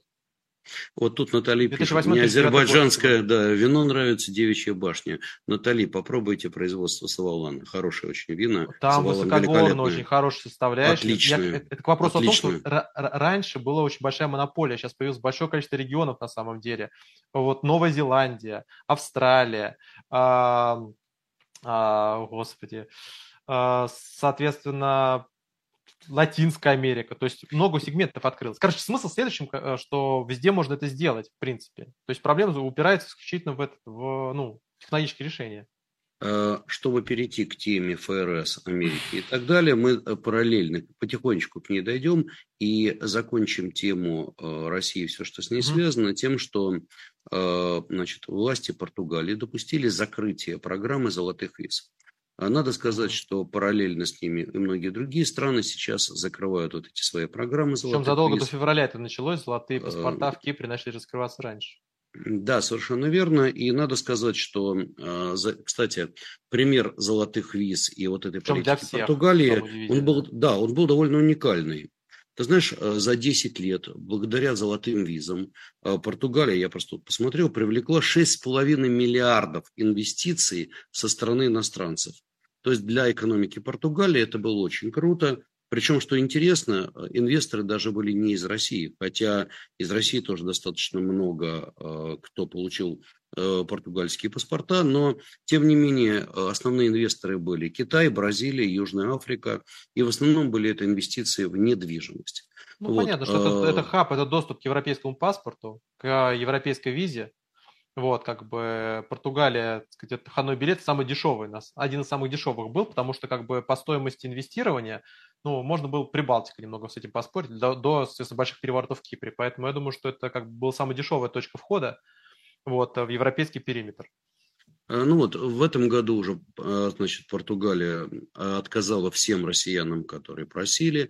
И по сути своей, что интересно, с программами паспортов, похоже, почти везде закончено. Остаются же такие экзотические юрисдикции, как э, Гренада, то есть острова какие-то. Вот, чего не скажешь о ВНЖ. ВНЖ продолжают делать через работу, мы знаем в данном случае, ну, что касается Дубая и вообще Эмиратов, здесь вообще э, в этом плане все интересно, и люди массово получают ВНЖ. Так, кстати, знаешь, для чего люди получают резидентство? Э, так вот, оказывается, не только. То есть кто-то получает для бизнеса, потому что налогообложение ну, просто не можешь открыть иначе лицо в некоторых случаях. Ну, Совершенно верно. Да, но то есть у тебя дубайская, допустим, компания или из другого Эмирата, неважно. Но Тут еще интересный момент. Дело в том, что многие международные брокера, в случае, если даже у тебя российский паспорт, но если у тебя резиденция, например, того же самого Дубая, то свободно с тобой продолжают работать, и нет никаких проблем. Вот. При этом, что самое интересное, здесь можно разделить резидентство налоговое и резидентство просто резидентство. Так вот, резидентство просто иногда вполне достаточно оснований, чтобы международные брокера абсолютно спокойно работали с россиянами. Вот такая интересная тема. То есть ну, это еще смысл... помимо темы недвижки. Ну, просто смысл заключается в следующем. Некоторые хабы специально лепят для того, чтобы нормально работать с валютой на самом деле, с экспортно-импортными операциями, потому что риски уходят. А второй момент, я, например, даже крипта. А, там ограничения не распространяются, если ВНЖ есть в Европейском Союзе и в других итерациях.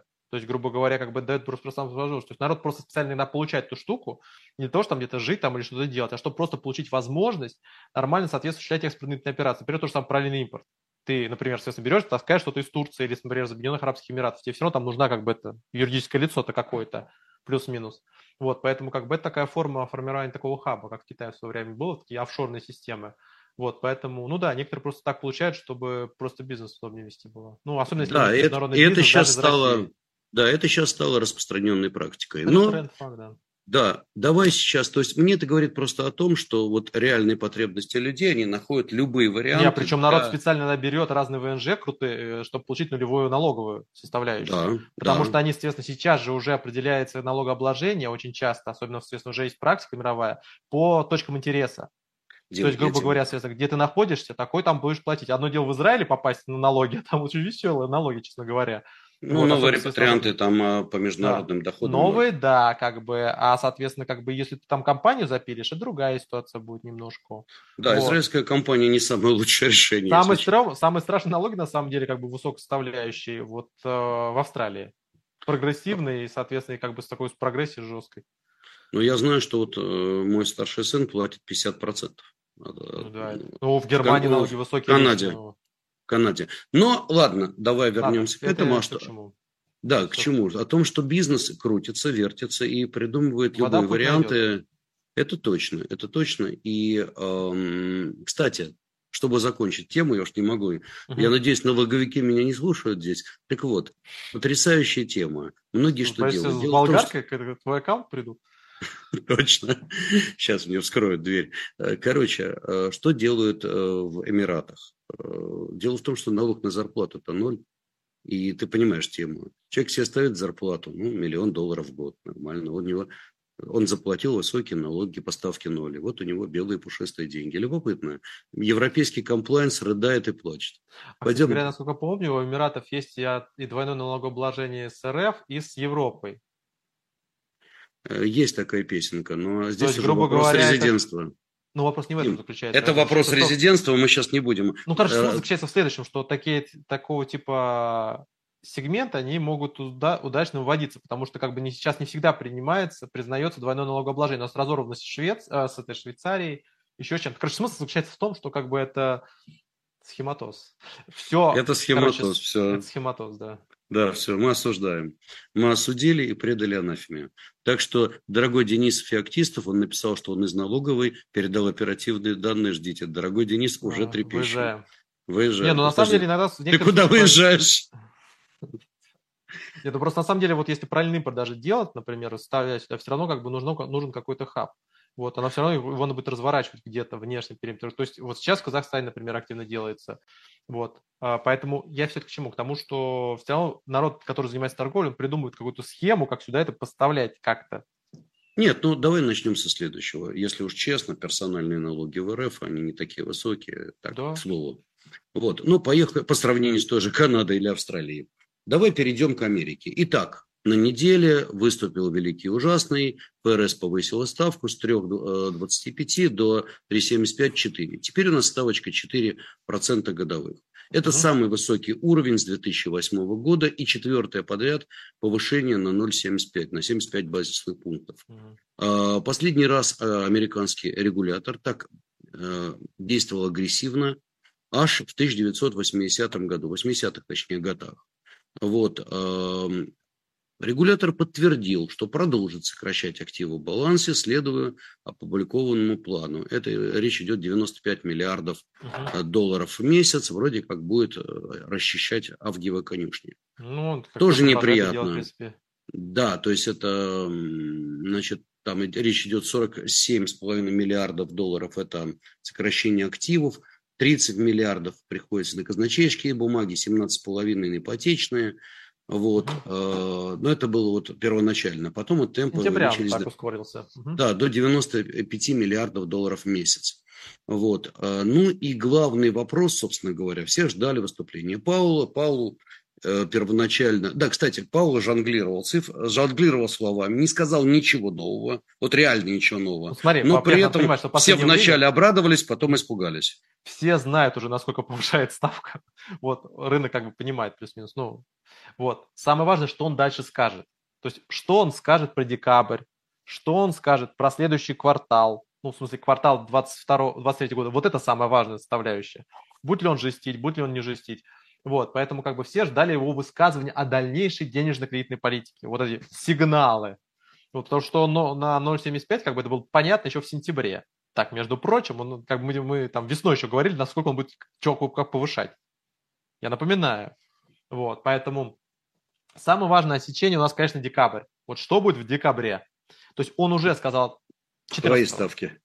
Твои ставки. 0,5? 0,25. Ну, Записывай. Вот проверим. Вот и а, соответственно, да, это две стратегии. Первая стратегия предполагает, что он будет смягчаться серьезно, как бы под давлением, особенно по сырьевым составляющим. Но, судя по всему, у нас сейчас уже разгоняется инфляция. Ее надо будет как-то фиксировать и давить, соответственно, в декабре.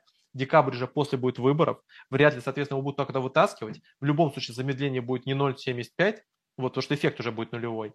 Но есть такая большая э, при вот моя стратегия, которая разделяет часть, ну, более 70%, то есть 65% экономистов, ну, по Блумбергу, э, будет пятерка э, в первом квартале. Дима, бойся единства мнений. Там, где консенсус, Я согласен. от это него надо бежать. Мнение, это единство мнений недавно рассказывал, что у нас инфляции не будет, соответственно, в прошлом году. Да-да-да, я помню. Весной, весной, Карл, весной. В феврале у нас, оказывается, инфляции не будет. У нас в марте, в январе инфляции не было. Вот. 2% нам обещали. Паул сидел, он обещал 2% в начале года. Ну, он Плохой тогда Паул. еще не... Подожди, но он еще тогда, по-моему, не... Когда он это обещал? В начале года. А, нет, тогда он уже рецидивистом стал, он уже тогда пошел на второй срок. Да, вопрос не в этом заключается. Зачем обещаешь, если ты уходишь? Вот, э, вопрос даже Но не он в этом. же политик, он надеялся, а вдруг? Ну, Елен как бы все-таки, ну и Бернарки нет. ФРС отдельная история. Короче, смысл следующий, в том, что э, первая стратегия, жесткий сценарий, он предполагает, что будет еще два повышения, но 0,5 доберутся до 5% к, э, соответственно, к первому кварталу. Дальше будет Э, держаться лето и, соответственно, осень, лето начнется уже стимулирование с выходом на президентские выборы. Вот сценарий жесткий. Сценарий light или мягкий. Это по 0,25, выход максимум на два повышения, выход... Четыре с половиной максимум четыре с половиной, выход, соответственно, весенний, и, соответственно, мягкий выход, так называемый, соответственно, через мягкую посадку. Это второй сценарий. Он будет предполагать то, что в декабре мы будем видеть повышение на 0,25. Вот мы сейчас вот, вот я посмотрим. Так, вот я так считаю. Вот. Но на самом деле в пользу тебя будет играть то, что, соответственно, политическая составляющая. Если будет, соответственно, выборы в Конгресс таким образом разворачиваться, что возьдется верхняя палата парламента, как бы, может быть, он обороты снизит ну, под давлением политическим, потому что их будут вытаскивать туда. Вот, в пользу меня будет работать э, жесткого сценария а, нефть. То есть а, инфляция, резкий рост инфляции потребует более жестких решений, потому что эффект, как бы, соответственно, снижения, ну, какой? То есть вот сейчас мы все повысили денежно-кредитную политику, какой результат? Сколько нефть стоит? Она сейчас вернулась... 98 в бренде, 92, соответственно, WTI. То есть она сейчас вернулась к показателям примерно месячной давности. Это двухмесячной, трехмесячной давности, то есть конец августа. То есть на самом деле мы практически обнулились. Вот все это вот сокращение. Не, ну, Дим, Дим, ну подожди, давай так. Тут объективная позиция ОПЕК+, плюс, которая сразу сократила на 2 миллиона баррелей. Тут довольно жесткая позиция вопрос Салмана. Не в, вопрос не в этом Салмана. заключается. Д, вся эта ДКБ, она и замысливалась для того, чтобы срезать потребление, чтобы сбивать инфляцию. Под какими предлогами, будь то картель, или, соответственно, какие-то ограничения. Если ты не можешь ее сбить, тебе приходится в долгую играть. Я напоминаю, регономик у нас, вспоминаем, а, и, соответственно, самое длительное ужесточение ставок с чем было связано? Тоже был картель. Кто отказался поставлять? Топливный кризис с чего начался? То, что страны, соответственно... С арабо-израильской войны. Правильно, они приняли единогласные решения, и потом, пока их не поломали, все это время по турбулентности находилось. Мы сейчас как раз вернулись к этому топливному кризису. И в Великобритании, и в Европейском Союзе, и в США именно по цифрам. Ну То да, тут еще это... выбор, а тут еще, ну, скажем так, осложнение ситуации в Иране, а тут еще да. выборы в Израиле. Веселый компот. Так я еще раз говорю, что как бы мы до конца не понимаем, к чему мы приходим. Мы возвращаемся к 70-м годам, к 80-м годам прошлого века. Но сейчас у нас экономики к этому немножко не готовы слегка, потому что уровень потребления совсем другой. Это первое. Второе, у нас нет единой, у нас были как бы политическая система, она плюс-минус моделировалась, а сейчас как бы слишком много превходящих факторов. Поэтому я бы сказал, что это ящик Пандоры. Я еще весной говорил, что как бы если все будет продолжаться затягиваться, мы в это все вступим. Вот, будет рецессия, рецессия будет везде. Вот, поэтому как бы э, все это к чему? К тому, что базовые сценарии 2008 года уже не работают. Мы уже видим, что никакого быстрого выхода не будет. V-образный кризис, то есть как бы легкий, мы не увидим. Да, это само собой. Почему я, тем не менее, настолько пессимистичен по рынкам? А потому что одно дело, когда у нас стагнация, а другое дело, когда у нас стагфляция. И uh-huh. в ситуации стагфляции активы не обязательно падают. Но давай на секундочку Япония вернемся. Да, да. Это да. А давай на, на сек... Э, нет, ну японского варианта вряд ли мы увидим глобально. Ну, ну зомби-экономику, надеюсь, мы все не перейдем, иначе это все будет просто потеряно десятилетия. Ну, возможно, хотя вряд ли. Жизнь сейчас ну слишком да. быстро развивается. Э, Дим, золото. Мы видим, что стоило выйти в Америке. Я вижу твою улыбку, добрую, нежную. Я говорил, когда это конкретно произойдет. Я жду ну, своего, как бы, с трупа своего врага, когда он наконец всплывет. Зачем трупа? Я жду золота по 1800 я про начала, а так по 1900. Это не труп, это, в конце концов, наконец-то заработаем на этом. Слушай, вот да. э, тут очень интересно, значит, у нас пятница, выходят данные по безработице. Выясняется, что mm. безработица, о ужас, ужас, наконец-то стала проявляться. То есть, э, Мы это на опережающих данных говорили в сентябре. Не, ну это было понятно, что данные по компаниям хуже. Естественно, это должно было выразиться и в росте безработицы. И то, что она держалась на таких минимальных уровнях, это было, в общем-то, аномалия. Это аномалия... чисто заслуга ковида, на самом деле. Абсолютно, абсолютно. Вот. А, и э, далее, что мы мы увидели стремительный рост рынка, причем еще меньше, ну, меньше рынка, чем золото. Золото взлетело за пятницу э, аж на э, 3%, серебро, по-моему, процентов на 8%. Вот. Мое, мысль, мое мнение, что это только начало. Значит, твой прогноз на конец года. Сразу говорю, я думаю, что 1850, ми... ну не конец, скажем так, то, что мы видим в этом году, 1850 минимум, а так 1900. Я расскажу, э, исходя, исходя из прогнозов, в чем, собственно говоря, конкурентоспособность э, политической составляющей, потому что она и есть драйвер основной золота. Я все еще придерживаюсь концепции, и, в смысле, и мир весь придерживается концепции, согласно которой, естественно, основным э, драйвером золота является как бы именно нестабильность, будь то военная, политическая. Так вот, 9 числа, это среда, после того, как будут подсчитаны база по нижней палате, они быстрее почитаются, есть такие подозрения, там пересчетов не будет, я надеюсь. Вот. А, скорее всего, мы встретимся с... То есть внешнюю палату как бы демократы проиграют. Вот. Это вероятность это очень высокая. При нынешних цене на нефть, кстати говоря, она еще выше. Я напоминаю, что сейчас стоимость а, галлона средняя в США 3780 с чем-то. С такими темпами мы в понедельник увидим в Ангую а, 3800, 3900. Если она зайдет за 4 ко вторнику, это будет привет просто. Вот. Не, ну подожди, основные-то, по-моему, выборы проходят как раз во вторник, насколько я понимаю. А, нет, смотри, смысл в следующем. В США, соответственно, голосование происходит досрочное, и досрочно очень много уже проголосовало. Вот, но основная часть придет во вторник. То есть это как бы большой объем, но это тоже не, не большинство большинство. То есть люди уже голосуют. США очень специфическая система регистрации на выборах, у них очень специфическая, не единообразная, кстати говоря, система, соответственно, как бы голосование в разных штатах, но она как бы несколько отличается. Вот, поэтому, в принципе, схема будет следующая. У тебя сначала будет, э, у тебя нижняя плата полностью избирается, и там будет преимущество у демократов. Вот. А верхняя палата, там переизбираются, как мы уже говорили, пять важных штатов, ключевых не определившихся, в которых будет происходить движуха, основная борьба. Вот. Невада, Аризона, Пенсильвания, Джорджия, а, соответственно, основные. Вот. А, плюс-минус, как бы вот там будет определяться. А сейчас по базовому сценарию демократы, республиканцы получают перевес два голоса. Могут получить в три. Вот, то есть они получат 53 против 47. Ну, Сенат состоит из, из 100 человек. Сейчас 50 на 50, а один голос плюс дает вице-президент Камала Харрис. То есть, когда ровно сходится, то президент решающий голос, но только когда ровно. Только в этом случае. Вот. А, вероятность как бы а, повыше... А, получения, соответственно, перевеса более 51, 51 голоса в Верхней Палате парламента США сейчас оценивается как 65%.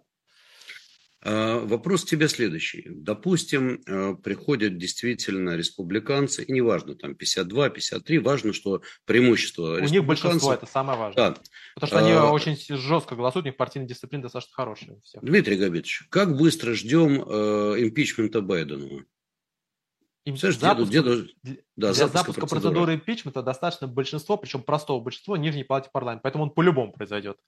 Произойдет он по-любому с января вероятнее всего. Скорее всего, схема следующая. Соответственно, вот все, кто сейчас будет избран, они получат мандат, то есть придут в парламент с января 2023 года. До этого времени, естественно, у, у полтора месяца будет у Байдена, чтобы закрыть свой дембель. Ну, примерно месяц, на самом деле, потому что 25-го 20, э, уже никто не работает, потому что начинаются рождественские каникулы. В это святое, просто святое слово святое. Там никого никогда не вытаскивают с рождественских каникул. Поэтому они будут с 26, 24 25 фактически, ну, 24 тоже уже никто не будет работать нормально, вот, где-то до первых чисел января. с учетом есть э, родовой травмы, то есть 6 января у, у них большая проблема, потому что типа это вот были массовые акции, все такое.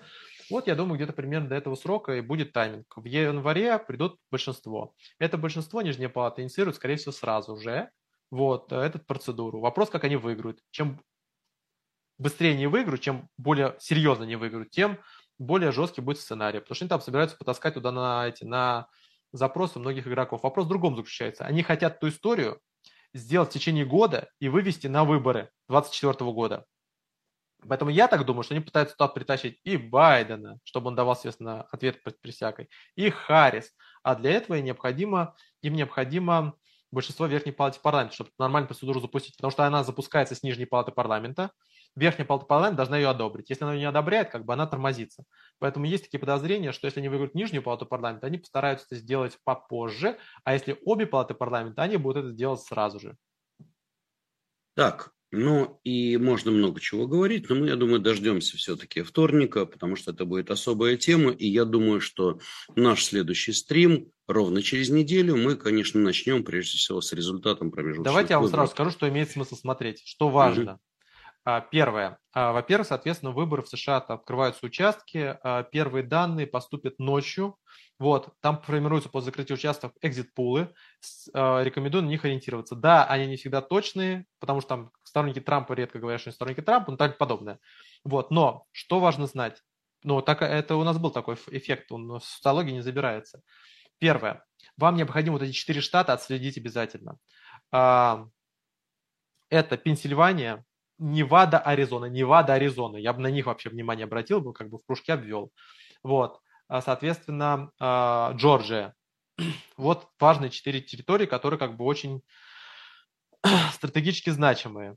Вот. И смотреть за отдельно, я бы за Аризону, на самом деле, отдельно смотрел, и, соответственно, первые данные. Как только вы видите, что нижняя палата как бы плюс 1, плюс 2, плюс 3, все, что больше плюс 4, вот, это уже как бы считается хорошая победа. Вот, в этом случае уже э, цена на золото, если мы про золото с тобой говорим, э, скорее всего, двигаться будет в верхнем тренде. То есть с большой долей вероятности, э, если нижняя палата, мы увидим скачок незначительный, э, но он пойдет. Если обе палаты, то она будет расти более интенсивно, потому что это будет защитный актив. Тим, а вот мне интересно другое. Ну хорошо, золотом понятно. А вот какие еще активы, вообще что произойдет после выборов? Давай так, давай рассуждать, что республиканцы берут и нижнюю, и верхнюю палату. Смотри, Окей. Есть э, Байден отрасли, остался в одиночке. Что дальше? Есть отрасли, которые выигрывают, которые проигрывают от данного расклада с инвестиционной точки зрения. Первое, сырье. Она сразу получает буст. А, сырьевые компании, а, близкие к республиканцам считаются, да все, в принципе. ExxonMobil, Chevron, Chevron, а, соответственно, Occidental Petroleum, Pioneer, Occident, Occidental Petroleum, Occidental, Oxy, Shell, тоже присутствует на американском рынке крупный игрок, BP, тоже присутствует на американском рынке крупный игрок соответственно, а, весь LNG, то есть сырье получает серьезный буст. А, компании, соответственно, и так на публичных отчетах, а, они, соответственно, получат возможность как бы, налоговых льгот перспективах. Там поэтому я Невероятные отчеты, просто бомбические. Так вот, с учетом того, что у нас еще по, по, по, э, может подняться цена на энергоносители, а, инвестировать в них будет достаточно перспективно, в долгосрочной перспективе. Плюс, кстати, какие-то налоговые льготы могут получить. Да, Байден будет это сопротивляться, вот, но если он потеряет верхнюю палату парламента, то на бюджет у него влияние будет очень слабое. Его просто будут как бы ставить перед фактом, как, бы, как э, Трампа. Подписывай или не подписывай. Вот, сырьевая составляющая сразу же выигрывает, естественно, от этой части. А, машиностроение а, автомобилестроения, классическое автомобилестроение получает серьезный буст. А, большая тройка, Ford, соответственно, э, этот General Motors, вот, э, соответственно, вот что, все, что с ними связано. Stellantis а, забыл ты тоже. Ну, это Chrysler нет, там, э, там это, тройка классическая, там еще этот Chrysler. Ну, ну производная ее. Да. Соответственно, а, как правило, а, хорошо реагирует на республиканцев недвижка, помимо всего прочего, а, ну, АПК, здесь, здесь... агропромышленный комплекс. Вот, вот это как бы базовая составляющая. Что просядет с лету? Ну, соответственно, конечно, Boeing, ну, то есть и ВПК. ВПК-то у них отдельная история, соответственно, как бы, ну, у них там, естественно, Boeing точно от этого выиграет. Кто проиграет? А, возобновляемая, Я записываю, потом, потом возоб... буду тебя троллить. Возобновляемая, электро... А, возобновляемая энергия вся. То есть вот Solar, вот это все туда, то, что есть. А, соответственно, и производные электромобилей. Соответственно, ветрогенерация, солнечная генерация, атомная отрасль в меньшей степени, инфраструктурные компании, потому что, как бы, соответственно, как бы серьезный буст, который планировалось как бы сделать, и все вообще инфраструктурные объекты, они будут залочены, ну, как бы заблокированы, как ты понимаешь, перед 2024 годом. Никто не будет давать, естественно, Байдену дополнительные шансы как бы подзаработать вот, политических очков. А, соответственно, IT. Я напоминаю, что республиканцы в том числе активно торпедировали закон по крипте. Поэтому я думаю, что здесь есть даже целые компании, которые в результате могут выиграть, прыгать. То есть какая-нибудь мета, она, соответственно, как бы, по, судя по всему, под, будет почаще ходить в этот, в, на парламентские слушания. А какой-нибудь да. Илон Маск своей Теслы, который близок к республиканцам, значительно большую часть контракта как получил, он как бы получит серьезные преференции. Я напоминаю, что Байден специально дистанцировался от Маска. Он даже когда на электромобиле ходил на, естественно, завод, он целенаправленно посещал, посещал Теслу, если вы заметили. Короче, по Тесле ты булишь. То есть, иначе говоря, да. оптимистичен.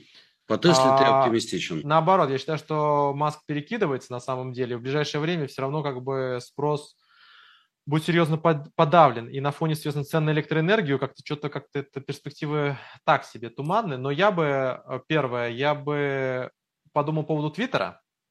Вот, ты переходишь, извини, ты как раз переходишь Потому что победа теме... его, то есть э, тебе надо найти активы, в котором на самом деле максим, минимальная экономическая часть, максимальная политическая часть. Твиттер чисто политическая составляющая, то есть большое значение имеет кому открыть аккаунты, соответственно, как бы, то есть я думаю, что с этой точки зрения вот э, Твиттер в случае победы республиканцев может стать таким как бы очень хорошим бустом определенным. Смотри, вот как раз ты переходишь к теме покупки Маска Твиттера, увольнения большого количества сотрудников. Маск, Причем Маск в прямом эфире он там уволил одну женщину. Да и правильно сделал. Если честно, то ты знаешь, у меня такое ощущение, что очень часто люди, ну вот, э, начинали просто, знаешь, вот сидят и за факт прихода на работу им уже плати огромные деньги.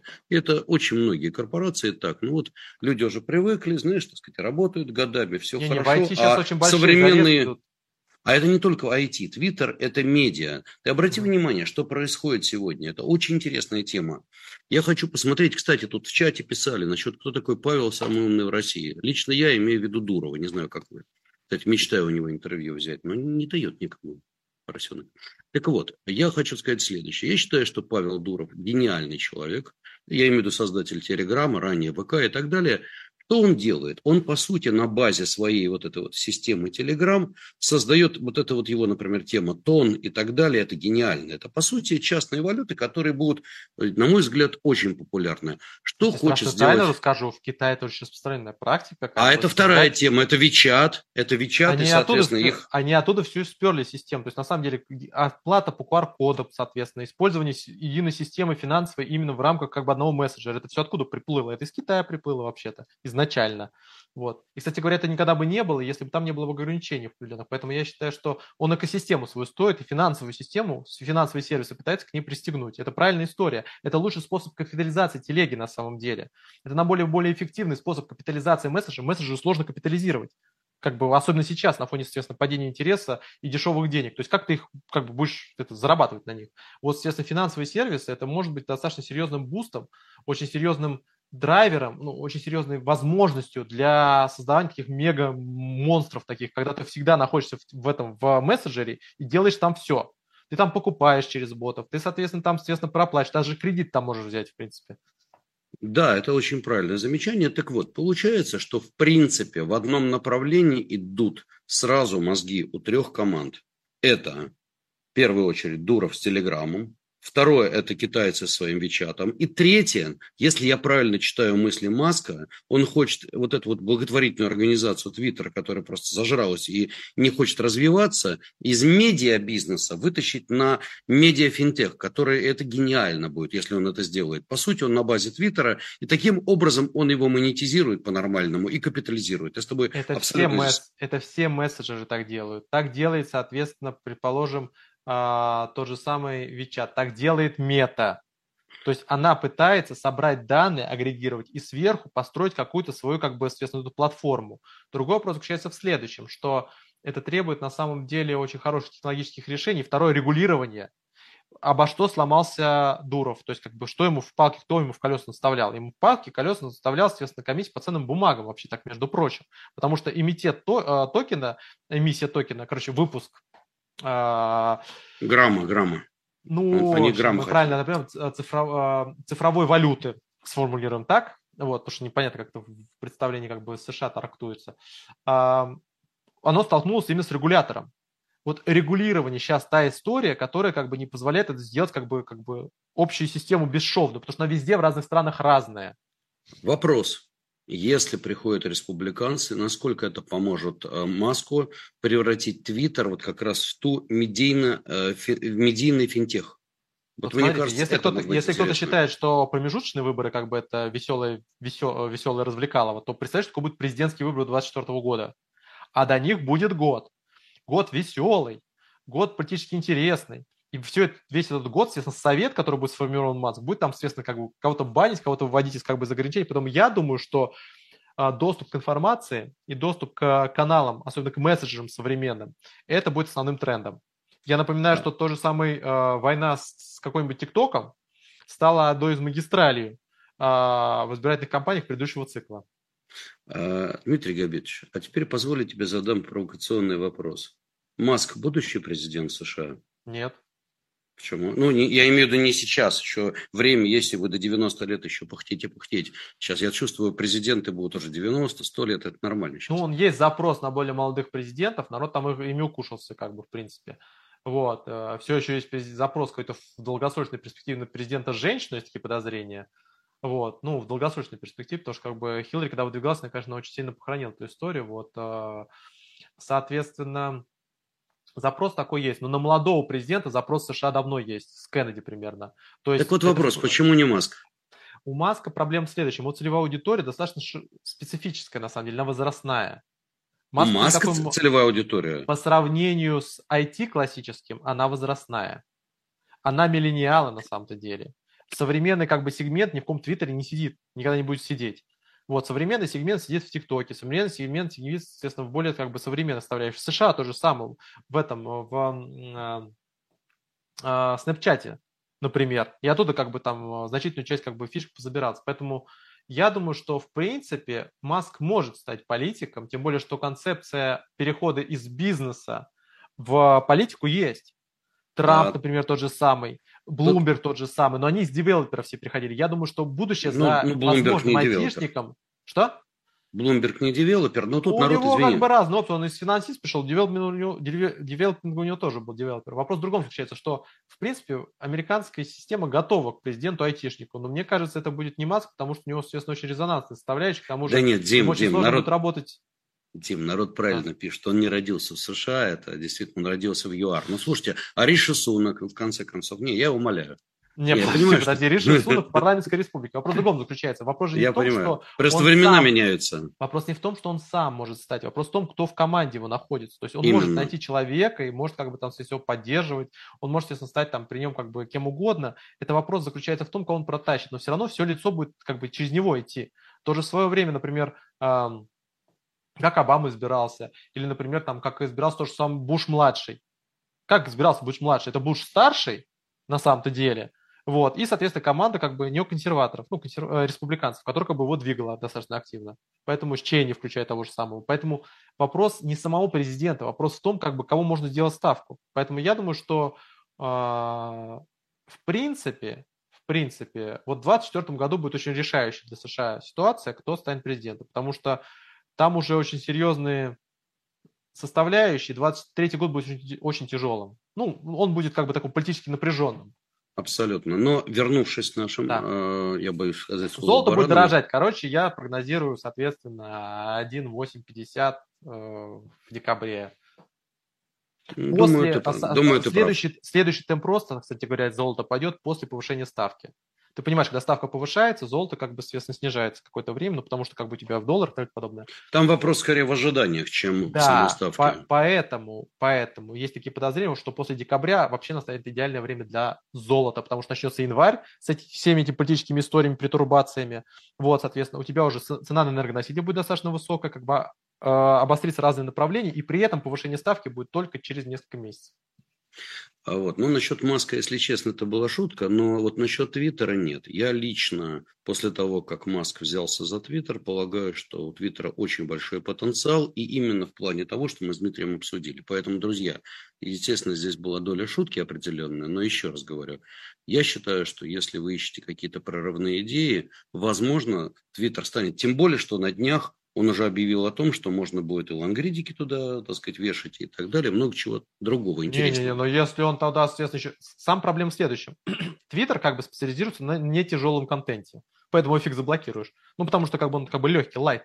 Вот, а современный, как бы, там, телега, ну, даже телега, бог с ним, какой-нибудь тикток, все, это все тяжелый контент, это видео, это, соответственно, сервера, то есть тебе необходимо очень серьезно масштабировать свое производство для того, чтобы как бы работать в современных реалиях. Вот если Маск перейдет как бы в систему, на самом деле, тяжелого контента, если он создаст, а у него есть опыт там и всего остального, правильного распространения этого контента, то он может стать как бы, из этого может сделать очень неплохую платформу. Поэтому я думаю, что Это если он как бы... влияния. Потому что Твиттер так бы, он, он как бы Аська ушел бы в никуда ну, как бы потом как-то обновился бы, там кто-нибудь его использовал как винтажную составляющую, но по факту он же терял аудиторию, на самом деле. Он оставался только исключительно политической составляющей. Вот люди просто тупо себе как бы там пресс-релизы туда перепихивали, и все. То есть поэтому даже там Берлуской на последних выборах, он активно использовал ТикТок, например, никого не Твиттер, естественно. Молодежь не, не сидит никогда не будет сидеть. Поэтому молодежь тоже. 35 минус, 25 минус. А, 35 минус, да. Поэтому э, я думаю, что он будет пытаться как бы его а, снэпчатить. Вот так вот. Может быть, но пока ты сказал слово «ставки», и мы вернемся к слову «ставки». Итак, на следующий день после выступления Паула было заседание Банка Англии, который вполне Какое ожидаемо... удивление, они каждый раз заседают после Паула. Каждый, ну, да. каждый божий день. Ну, посмотрели, что заокеанские братья сделали. Нет, у Паула в среду, они всегда в четверг. Ну, Такое. Да. Ну, хорошо, что не в субботу, все кошерно. Так да. вот, итог.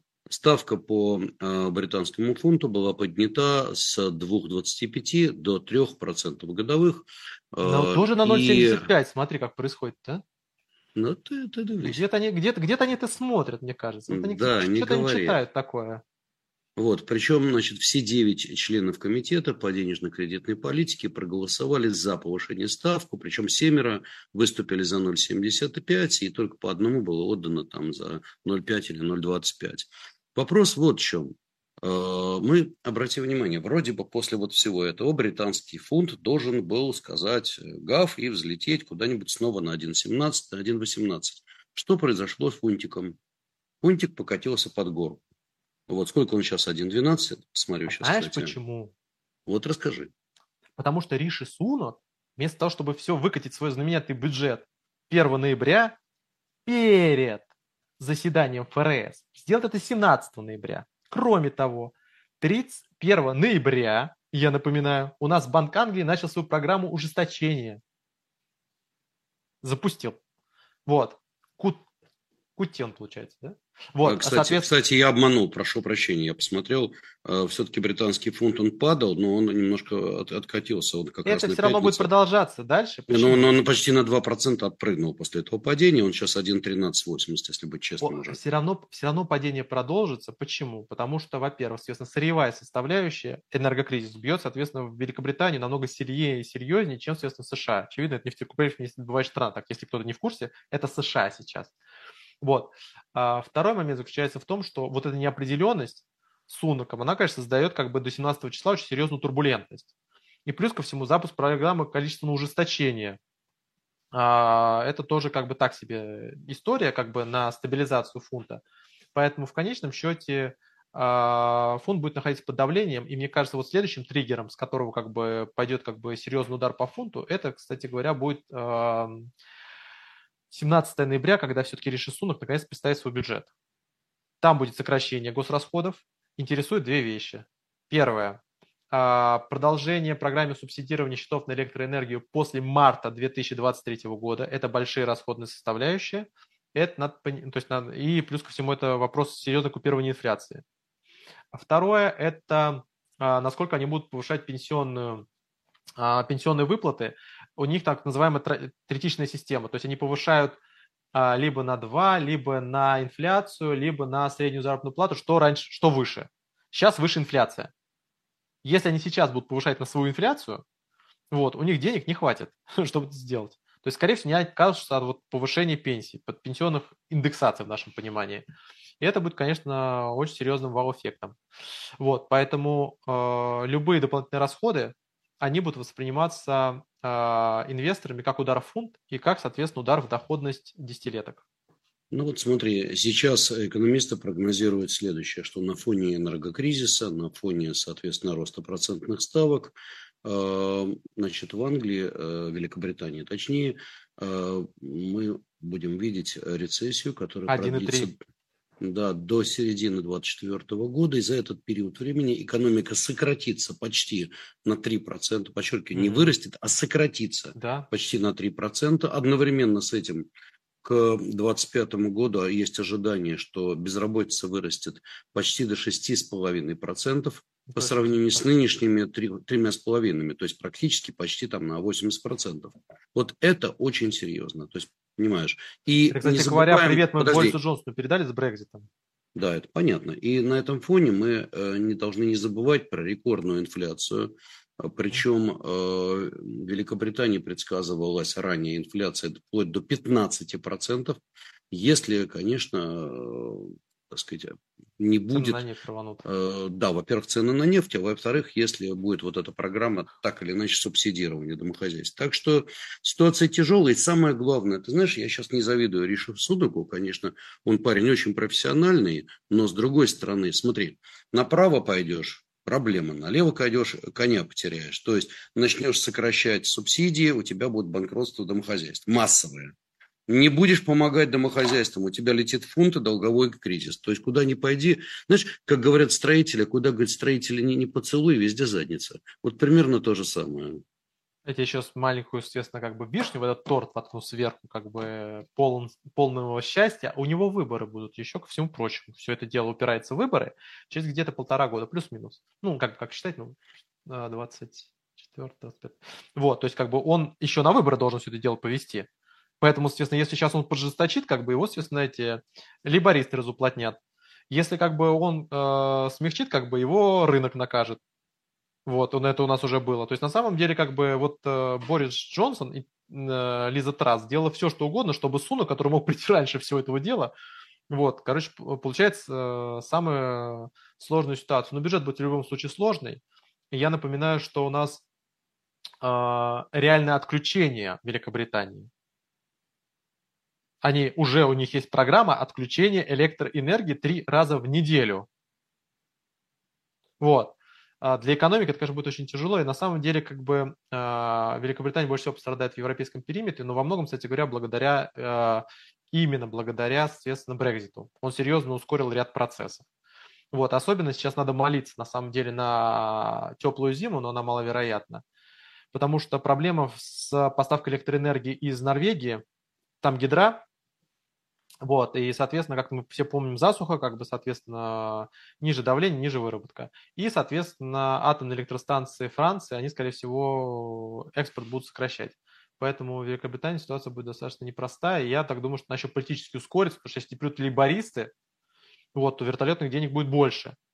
Поэтому я думаю, что э, Великобритании необходимо какую-то новую платформу искать экономическую. Вот, и для нее крайне критично, на самом деле, цена энергоносителей летом этого года. А, на секундочку, давай перенесемся с тобой из Великобритании на Ближний Восток. А, давай. У нас с тобой там много интересных событий. Вообще сегодня и Саудовская Аравия, и Иран, и Израиль, и уже не, не Ближний Восток, а Восток другой, Пакистан, это сегодня места весьма любопытные, требующие очень серьезного разбирательства. Угу. Давай начнем с тобой с Израиля. Прошли выборы э, в израильский Кнессет. Э, подавляющее большинство у Биби Натаньягу, который, напомним, находится, тем не менее, под следствием. Надеемся, что все это им поможет э, в очередной раз выйдем сухим из воды. Вообще Биби непотопляемый, красавец. Вот, э, ну, могу сказать одно. Когда приходит Биби, вся страна рыдает на тему Сара Натаньягу. Это отдельная история, все израильтяне меня поймут выдающаяся женщина, э, предмет, так сказать, у долгих у, у каждого должна быть своя слабость. Хорошо, что он точно знает, в чем она заключается. Это точно. Так вот, э, итак, значит, Ликут получил, где лидер Биби Натаньягу, 32 мандата. Как мы знаем, есть Кнессет, и там э, для того, чтобы было... мандатов. Да, 120 мандатов, и, соответственно, ни одна из политических партий сейчас не может набрать. И особенность как раз Израиля в том, что там очень много партий, и только формируются коалиции, коалиции эти постоянно рушатся, есть определенные проблемы, связанные с тем, что то один министр, да, министры назначаются чаще всего не по профессиональному признаку, а исключительно по партийному. Последнее правительство, есть... там была ротация вообще, там премьеры менялись. Так, министры прочим. финансов, всего чего угодно. Поэтому Нет, премьеры последовательно менялись. Да, то есть израильская политика это вообще полный паноптикум, ну, кажется, но это очень интересно. Но, но разгул демократии, что правда. Это 4, 4 года, 5 выборов. Да, совершенно верно. Ну, как э, три еврея, 10 политических партий. Нормально. А, значит, э, что дальше? А дальше очень интересно. Значит, Ешатид uh-huh. – это Лапида партия, которая была раньше лидирующей, получила всего 24 мандата. Uh-huh. Но Самое интересное – это успех религиозных сионистов эм, да. э, во главе да, с Бенгвиром. Вот это, пожалуй, самое интересное. Дело в том, что партия религиозных сионистов, она существует давно. Это достаточно умеренная партия, ничего в ней особенного такого нету. В принципе, это одна из правых партий. Обычно, ну, кстати, она по коалиции по-разному бывает. Она но... в последний год. Вот, да, совершенно верно, но она радикализировалась благодаря тому, что она э, объединилась с партией Ацма Иудит, и все, да. так сказать, смотрели, что если будет лидер от религиозных сионистов, там будет где-то 9-10 мандатов, угу. если будет, соответственно, Бенгвир, который э, последователь, на минуточку, учения Мейра Кахана. А как известно, проповедовать учение Мейра Кахана – это вообще сразу мой твой дом тюрьма. Не наш дом Израиля, а твой дом тюрьма. Ну, это вот. праворадикальная как бы группа.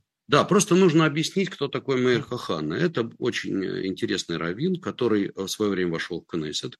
И, э, тем не менее, говорил, что он не признает государство Израиль таковым, как оно есть. Ну, в общем, это, это очень интересная штука. Погиб Кахана от э, руки убийцы. Э, вот. И, в общем-то, партия Ках была э, объявлена как бы вне закона в Израиле, как, как достаточно экстремистская партия. Вот. А, так вот, э, можно об этом очень долго говорить, и, эм, знаешь, с каждым израильтянином поговори, один кричит правильно, так и надо, другой говорит, вы что, ребят, современный мир на другой. Это очень любопытно, но это не тема нашего сегодняшнего разговора. А важно следующее. Важно, что пришел к власти именно в голове вот этой сионистской партии, э, значит, Бенгвир, который является большим, э, так сказать, сторонником Майра Кахана. Ну, он, естественно, так не кричит на всех углах, но, тем не менее, э, теория Мэйра Кахана для него очень важна.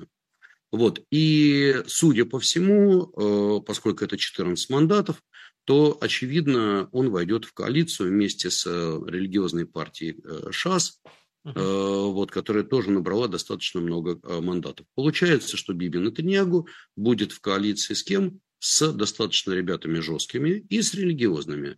Вообще, израильская политика – это очень интересно. Если приходит к власти левые, кстати, интересно, по отношению к экономике они примерно все одинаковые. Тут вопрос исключительно политики. Правые и левые – это скорее э, в Израиле не экономика. По экономике там все более-менее разумные и неразумные по-своему.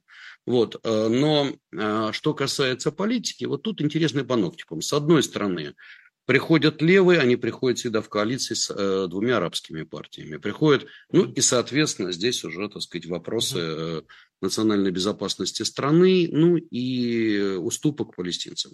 С другой стороны, приходит правый, в частности, Биби Натаньягу, который активный сторонник э, строительства поселений, который сторонник достаточно жесткой и одновременно взвешенной политики Израиля, то рядышком с ним обязательно присутствуют религиозные, и прежде всего партия ШАС, которая очень хорошо умеет, так сказать, главная задача ШАС – это все-таки правильное, так сказать, направление бюджетных потоков. Ребята в этом плане красавцы. Вот. А, ну и, наконец, вторая тема – это, естественно, вот религиозные сионисты, которые, по сути своей, будут подталкивать э, Биби вправо и в какой-то момент могут послужить триггером для развала этой будущей коалиции. Вот такая интересная тема. Почему я об этом заговорил? А потому что Ближний Восток становится все более и более горячим. С одной стороны, приходит достаточно такая правая коалиция, с другой стороны, Америка посылает свои самолеты сейчас, э, после того, как э, красное э, знамя возмездия появилось над мечетью иранской на Ближний Восток. И, собственно говоря, судя по всему, заваривается каша, некий компот. Хоть мы с тобой и переборщили по времени, но тема важная. Давай об этом немножко поговорим. Первое. А, коалиция получит примерно 61-62% голосов. Она будет правая, конечно же. Вот, переговоры уже прошли. К чему это приведет? А, усложнение отношений США. Это гарантированно. Потому что часть коалиции радикальных прав, которые ты э, упоминал, соответственно, выступает, например, за легализацию поселений вот, и выселение. Соответственно, это вызывает очень целый ряд негативных позиций со стороны именно демократов а, в США, особенно среди, соответственно, так называемого левого сегмента. Ну, он так левым и является. Вот. Это, кстати, была большая проблема в свое время, соответственно, в отношениях Нетаньяху и Обамы. Я напоминаю, именно Обама называл, точнее, его окружение, кстати говоря, и Байден тоже называл его этот, э, э, них, унижить, уничижительно ласкательным, некрасивым словом. Короче, смысл сейчас в том, что у них сложные отношения всегда были еще с того периода. Вот. И тогда, собственно говоря, после этого, когда пришел, соответственно, Трамп, у них отношения как бы стабилизировались. Поэтому с этой точки зрения э, это, конечно же, усложнение взаимодействия с Байденом по вопросу внутренней, внутренней повестки, политики. При этом а, обострение противостояния с Ираном, традиционно характерно для правых и особенно для Нетаньяху. А, поэтому с большой долей вероятности, вероятность как бы такого противостояния а, по сирийскому периметру, по иранскому периметру достаточно высокая. Э, Дим, извини, на секунду я тебя перебью. И тем не менее, все мирные договоры Израиль подписывал исключительно, когда приходила коалиция правых сил. Так, минуточку. То есть и с Египтом подписали в итоге как раз бывший террорист Ицхак Шамир, по-моему, подписал. Или, подожди, вру, никакой Шамир, Минахим Бегин э, вот, подписал э, мир с Египтом. И одновременно с Иорданией подписала правая коалиция. Потому что, я еще раз говорю, израильская полиция, политика – это такой компот. Но, Ты даже но не вопрос заключается в том, что он шел на выборы, в том числе как бы с более радикальной позиции по Ирану. Вот, поэтому, скорее всего, соответственно, противостояние здесь может усилиться. Вот, э, поэтому вот рост э, противостояния, в том числе вангуется, исходя как бы из политической платформы новой. Вот, и абсолютно точно это приведет как бы к некоторым сложностям, вот, потому что э, Израиль очень активно, очень важно для внутриполитической составляющей в США на самом деле. Вот, поэтому с этой точки зрения а, конечно же, вот отношения будут достаточно напряженные с Байденом, честно говоря, есть такие подозрения. Вот, поэтому это будет э, такой фактор очень важный. Второе, что касается э, Ближнего Востока, да, он серьезно обостряется, мы это как бы говорили, как бы, соответственно, есть вероятность ударов по американским объектам на территории Ближнего Востока. Я напоминаю, что значительная часть энергоносителей добивается на этой территории. У нас уже были примеры удара по объектам инфраструктуры в Саудовской Аравии. Это привело к резкому росту цен энергоносителей, поэтому любые обострения на этом периметре являются проблемными. С учетом того, что в Иране сейчас происходит, естественно, массовая акция протеста, вот, естественно, там произошел теракт, поэтому с этой точки зрения, естественно, обострение здесь будет очень серьезно активизироваться, особенно с учетом того, что Иран еще граничит с Афганистаном. Вот, это будет э, очень жесткая составляющие. И поверьте, на фоне цен на, на нефть на 100 долларов, вот нам для полного счастья всем дружно не хватало еще на Ближнем Востоке. Соответственно, усилить противостояние. А это будет усиливаться факт, э, потому что как происходит как бы обострение. Второй важный момент. Как ты правильно отметил, соответственно, Пакистан. Пакистан – важнейшая точка. Сейчас мы в двух словах объясни, расскажем, что там происходило. И происходило. Ну, в принципе, периодически рассказы, ну, так было в курсе народ, люди. Во-первых, Пакистан – это ядерное государство. Она официально обладает ядерным оружием. Вот, как и Индия соседствующая. У нее есть действующий, действующий военный конфликт, и бывший премьер-министр, соответственно, Пакистана, который достаточно активно участвовал в афганских делах, его ушли. Вот, после этого, соответственно, там пришел как бы новый глава. Вот. Сейчас на фоне сложной экономической ситуации в Пакистане инфляция более 26%, причем а, продовольственная более 30% инфляция, напоминаю. Топливный кризис, была еще засуха летом этого года, а, произошли массовые волнения.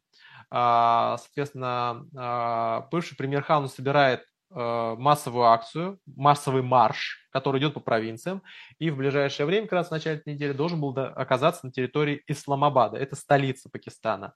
На этой неделе в рамках одного из мероприятий там было сосредоточено примерно 62-65 тысяч правоохранительных органов, то есть там достаточно большой массив на столкновение был. На этой неделе в него стреляли, вот, на него было нападение, вот, там, а, по-моему, было убито несколько человек из его личной охраны, вот, как бы сам он получил, соответственно, а, ранение в ногу, если не ошибаюсь. Вот, но как бы незначительное. В любом случае, это привело как бы к резкому активизации процесса, вот, а с учетом того, что Пакистан еще должен денежных средств, немало, тому же самому Китаю является как бы стратегическим партнером для него, то это может стать очень серьезным фактором к политической дестабилизации. Почему это важно для Пакистана? Он находится в военных действиях на самом деле, по факту в конфликте с Индией, за отдельной территории. Он находится, соответственно, э, в, в, э, верхней через э, Штуристан, он влияет на Афганистан соседний. Вот. Поэтому с этой точки зрения это очень важный фактор дестабилизации на этом направлении. Поэтому в ближайшее время нам грозит вот такое, соответственно, еще ближневосточное обострение. Вот, оно внутриполитически произойдет, если там произойдет смена власти, это может привести к очень серьезным последствиям с точки зрения безопасности на афганском направлении точно. Вот. Э, все то, что там еще продовольственные проблемы, скорее всего, это может быть распространиться на соседние регионы. Поэтому с этой точки зрения, конечно же, вот Ближний Восток в ближайшее время будет очень важным драйвером. Если, если ты хочешь узнать, что второе будет влиять на цены на, на золото, это именно риск военной дестабилизации. И Ближний Восток в этом плане станет драйвером зимой этого года. Ну, мы об этом давно говорили, и надо просто сказать, что Саудовская Аравия передала США разведданные о неизбежной атаке Ирана по целям на территории королевства.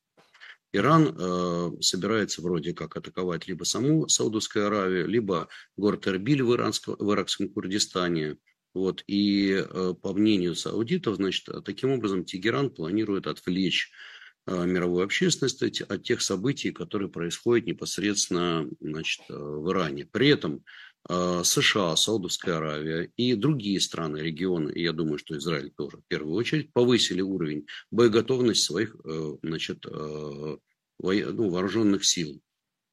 Вот такая вот ситуация. Но в действительности... Ну, я думаю, на самом деле, что самый лучший сценарий, который произойти может, это угу. ну, лучший сценарий. То есть просто если знамя вывешено, то есть означает, что необходимо, то есть что-то произойдет. Они всегда вывешивают, когда что-то произойдет. В прошлый раз они вывешивали. Естественно, это ракетный удар произвели по американским позициям. А, соответственно, а, что будет происходить сейчас? Самый лучший сценарий относительно безболезненный, если под удар попадет, например, а, провинция Эль-Хасики, это Сирия, там, где находятся нефтяные поля. У нас такое уже было, в ответ, естественно, удар, предупреждение это максимально. Если удар пойдет по базам, которые находятся в периметре Саудовской Аравии, Катара, не дай бог, соответственно, Объединенных Арабских Эмиратов, я напоминаю, это будет, конечно же, вау-эффект носить. Сразу же. Вот, вот, и... Поэтому как бы самый лучший сценарий это вот иракские и сирийские треки. Если все будет обостряться в других направлениях, это будет очень-очень опасно, особенно с учетом как бы цены энергоносителя. Ну вот эксперты как раз э, говорят, что вполне возможно на этом фоне все ограничится э, ударами по инфраструктуре, в частности, саудитов с территории Йемена. Возможно и такой вариант. Вопрос Хотя... по какой инфраструктуре? Если помним, терминал там долбанет, прошлый удар, например, все с помощью дронов и ракет, как бы он имел как бы серьезный импакт, вообще-то э, серьезное влияние на энергетику. Я думаю, что они сделают что-то типа такого. Иран сейчас не заинтересован в большой войне, во-первых. Поэтому я думаю, что они ударят по договоренности, то есть предупредят заранее, по каким-нибудь, естественно, объектам, там типа плац или чуть-чуть такого. Вот, э, соответственно, по отдельным объектам, возможно, в Ираке, возможно, в сирийской составляющей. Это наиболее сценарий, который придется, ну, со, возможно, сохранить лицо с учетом флага, вот, и при этом не забиться долгосрочного противостояния, потому что в Иран, который, в котором Иран не заинтересован. Зачем ему сейчас, как бы, соответственно, форсировать, если а в ближайшее время у Байдена позиция ослабнут, надо дождаться его промежуточных выборов. Вот, и плюс ко всему, как бы, соответственно, ему необходимо будет э, получить определенную поддержку от Китая. Поэтому я думаю, что вот Иран как-то ответит, но это будет не жесткий ответ. Скорее всего, да, но понтов, как говорится, много. Друзья, мы в настоящий момент закрыли наш чат. Э, у нас в настоящий момент мне пишут админы около 60 уже ботов. Я хочу вас всех поблагодарить, друзья. Дело в том, что если у нас такое количество ботов, представляете, это значит, что как минимум мы популярны. Это хорошее, это хорошая новость. Бай, э, Трамп, ой, Байден, господи, Маск говорил, что, соответственно, от 40 до 5% ботов в Твиттере. Нет, речь идет не о тех ботах. Я идет знаю, речь, какие боты, как бы, пусть растут все цветы. Боты тоже означают как бы интерес. Да, да, да, да, да. Поэтому, дорогие боты, мы очень рады. Welcome, как говорится. А, мы да, на вас ты решил смотрим. С, с компьютерным интеллектом пообщаться, да? Да, я тебя умоляю. Почему бы и нет? Э, друзья, есть еще, к сожалению, огромное количество тем, которые мы с Дмитрием не успели сегодня охватить. Времена сейчас веселые, и каждый день что-то происходит, причем не одно событие, а сразу пять или десять, и хватаешься за голову и думаешь, господи, как же все это интерпретировать или интертрепировать. Вот, поэтому смотрите, еще раз вам всем огромное спасибо. Дим, тебе спасибо за твой действительно... Вообще э, я рекомендую написать еще какие-нибудь прикольные регионы, которые можно было бы обсудить, там, типа Пакистан. Например, Латинская Америка является очень интересным, перспективным направлением. Или, например, страны Юго-Восточной Азии. Колумбия. Типа Индонезия. Колумбия. Будет, скоро будет, естественно, G20, хотя бы, сказать, э, погрузиться в экономику одной, естественно, крупнейших, между прочим, стран в мире, так, между прочим. Вот. Э, просто следующая неделя будет очень интенсивная, очень обширная. То есть у нас будут, естественно, выборы, а, в, Конг... В... выборы в Конгресс США, соответственно, там выборы будут, естественно, Это самое главное. У нас будет, соответственно, подготовка к G20. У нас будет, а, соответственно, объявление об... А, у нас будет, естественно, обсуждение в Чехии, соответственно, дополнительных энергомер в Европейском Союзе. То есть на самом деле у нас в Китае, соответственно, то, что мы сегодня успели обсудить, но обязательно обсудим ситуацию с uh, uh, zero, uh, zero COVID, короче, отход от жесткой системы, возможно, отход от жесткой системы изоляции. Вот. То есть на самом деле масса всяких э, интересных вещей будет на следующей неделе, и я бы сказал, что сейчас ускоряется очень процесс, очень много событий происходит, а через неделю будет G20, то есть на самом деле как бы у нас вот э, ноябрь будет очень плотный, вот, и декабрь вплоть до середины, э, середины месяца. Поэтому я бы сказал, что вот это все интенсивно будет нарастать. Поэтому, если вам какие-то интересные регионы, что-нибудь такое интересное, вы напишите, потому что как бы там много чего веселого может быть. А, да, так что, друзья, вашим вопросам мы рады, так же, как и рады здесь всем, кто с нами присутствует, поэтому рады вашим лайкам, не ленитесь, пожалуйста. Нам очень приятно, что вы прислали, из каких мест вы нас угу. смотрите, и места как отдаленные, так и не столь отдаленные. Вот, это приятно. А, друзья, да, огромное... столь отдаленных мест слушаю. Да я шучу, это, это игра вот нельзя. Игра слов. А. Нет, из, из столь неотдаленных мест нам только звонят с разными финансовыми предложениями, с криками «Это майор Иванов! Здравствуйте, на ваш счет напали!» с тем, чтобы у тебя выудить информацию. Тебе, надеюсь, звонили, да? С вами говорит сотрудник службы безопасности Яндекс. Короче, ну это да, да, да, сам, да, сам да, себе весело. Я считаю, что это прикольно. Но, а, ну, как бы движуха, это креатив. Вот. Но в любом случае, как бы очень много в мире чего появляется, поэтому как бы какие-то важные истории вы просто можно писать в комментах после этого, вот в самом, под самым видео, чтобы можно было как бы выбрать самое интересное направление, потому что их очень много. Надо тоже понимать обратную связь, что реально интересует. В том же самом на российском рынке там очень много чего, там, начиная девелопмент, заканчивая там каким-нибудь параллельным импортом, или, например, криптой то же самое. Вот, об этом мы будем говорить в ближайших выпусках. А, друзья, пока еще раз вам всем огромное спасибо. Дим, тебе спасибо за твои знания энциклопедические, правда, я не устаюсь поражаться им. Вот, и за то, что нам здесь весело. Друзья, всем всего доброго. А в мире-то как встреч. весело. Вот, ладно, Увы. до следующей Давай. недели. Следующая неделя будет очень веселая. Давай, пока. А, пока-пока.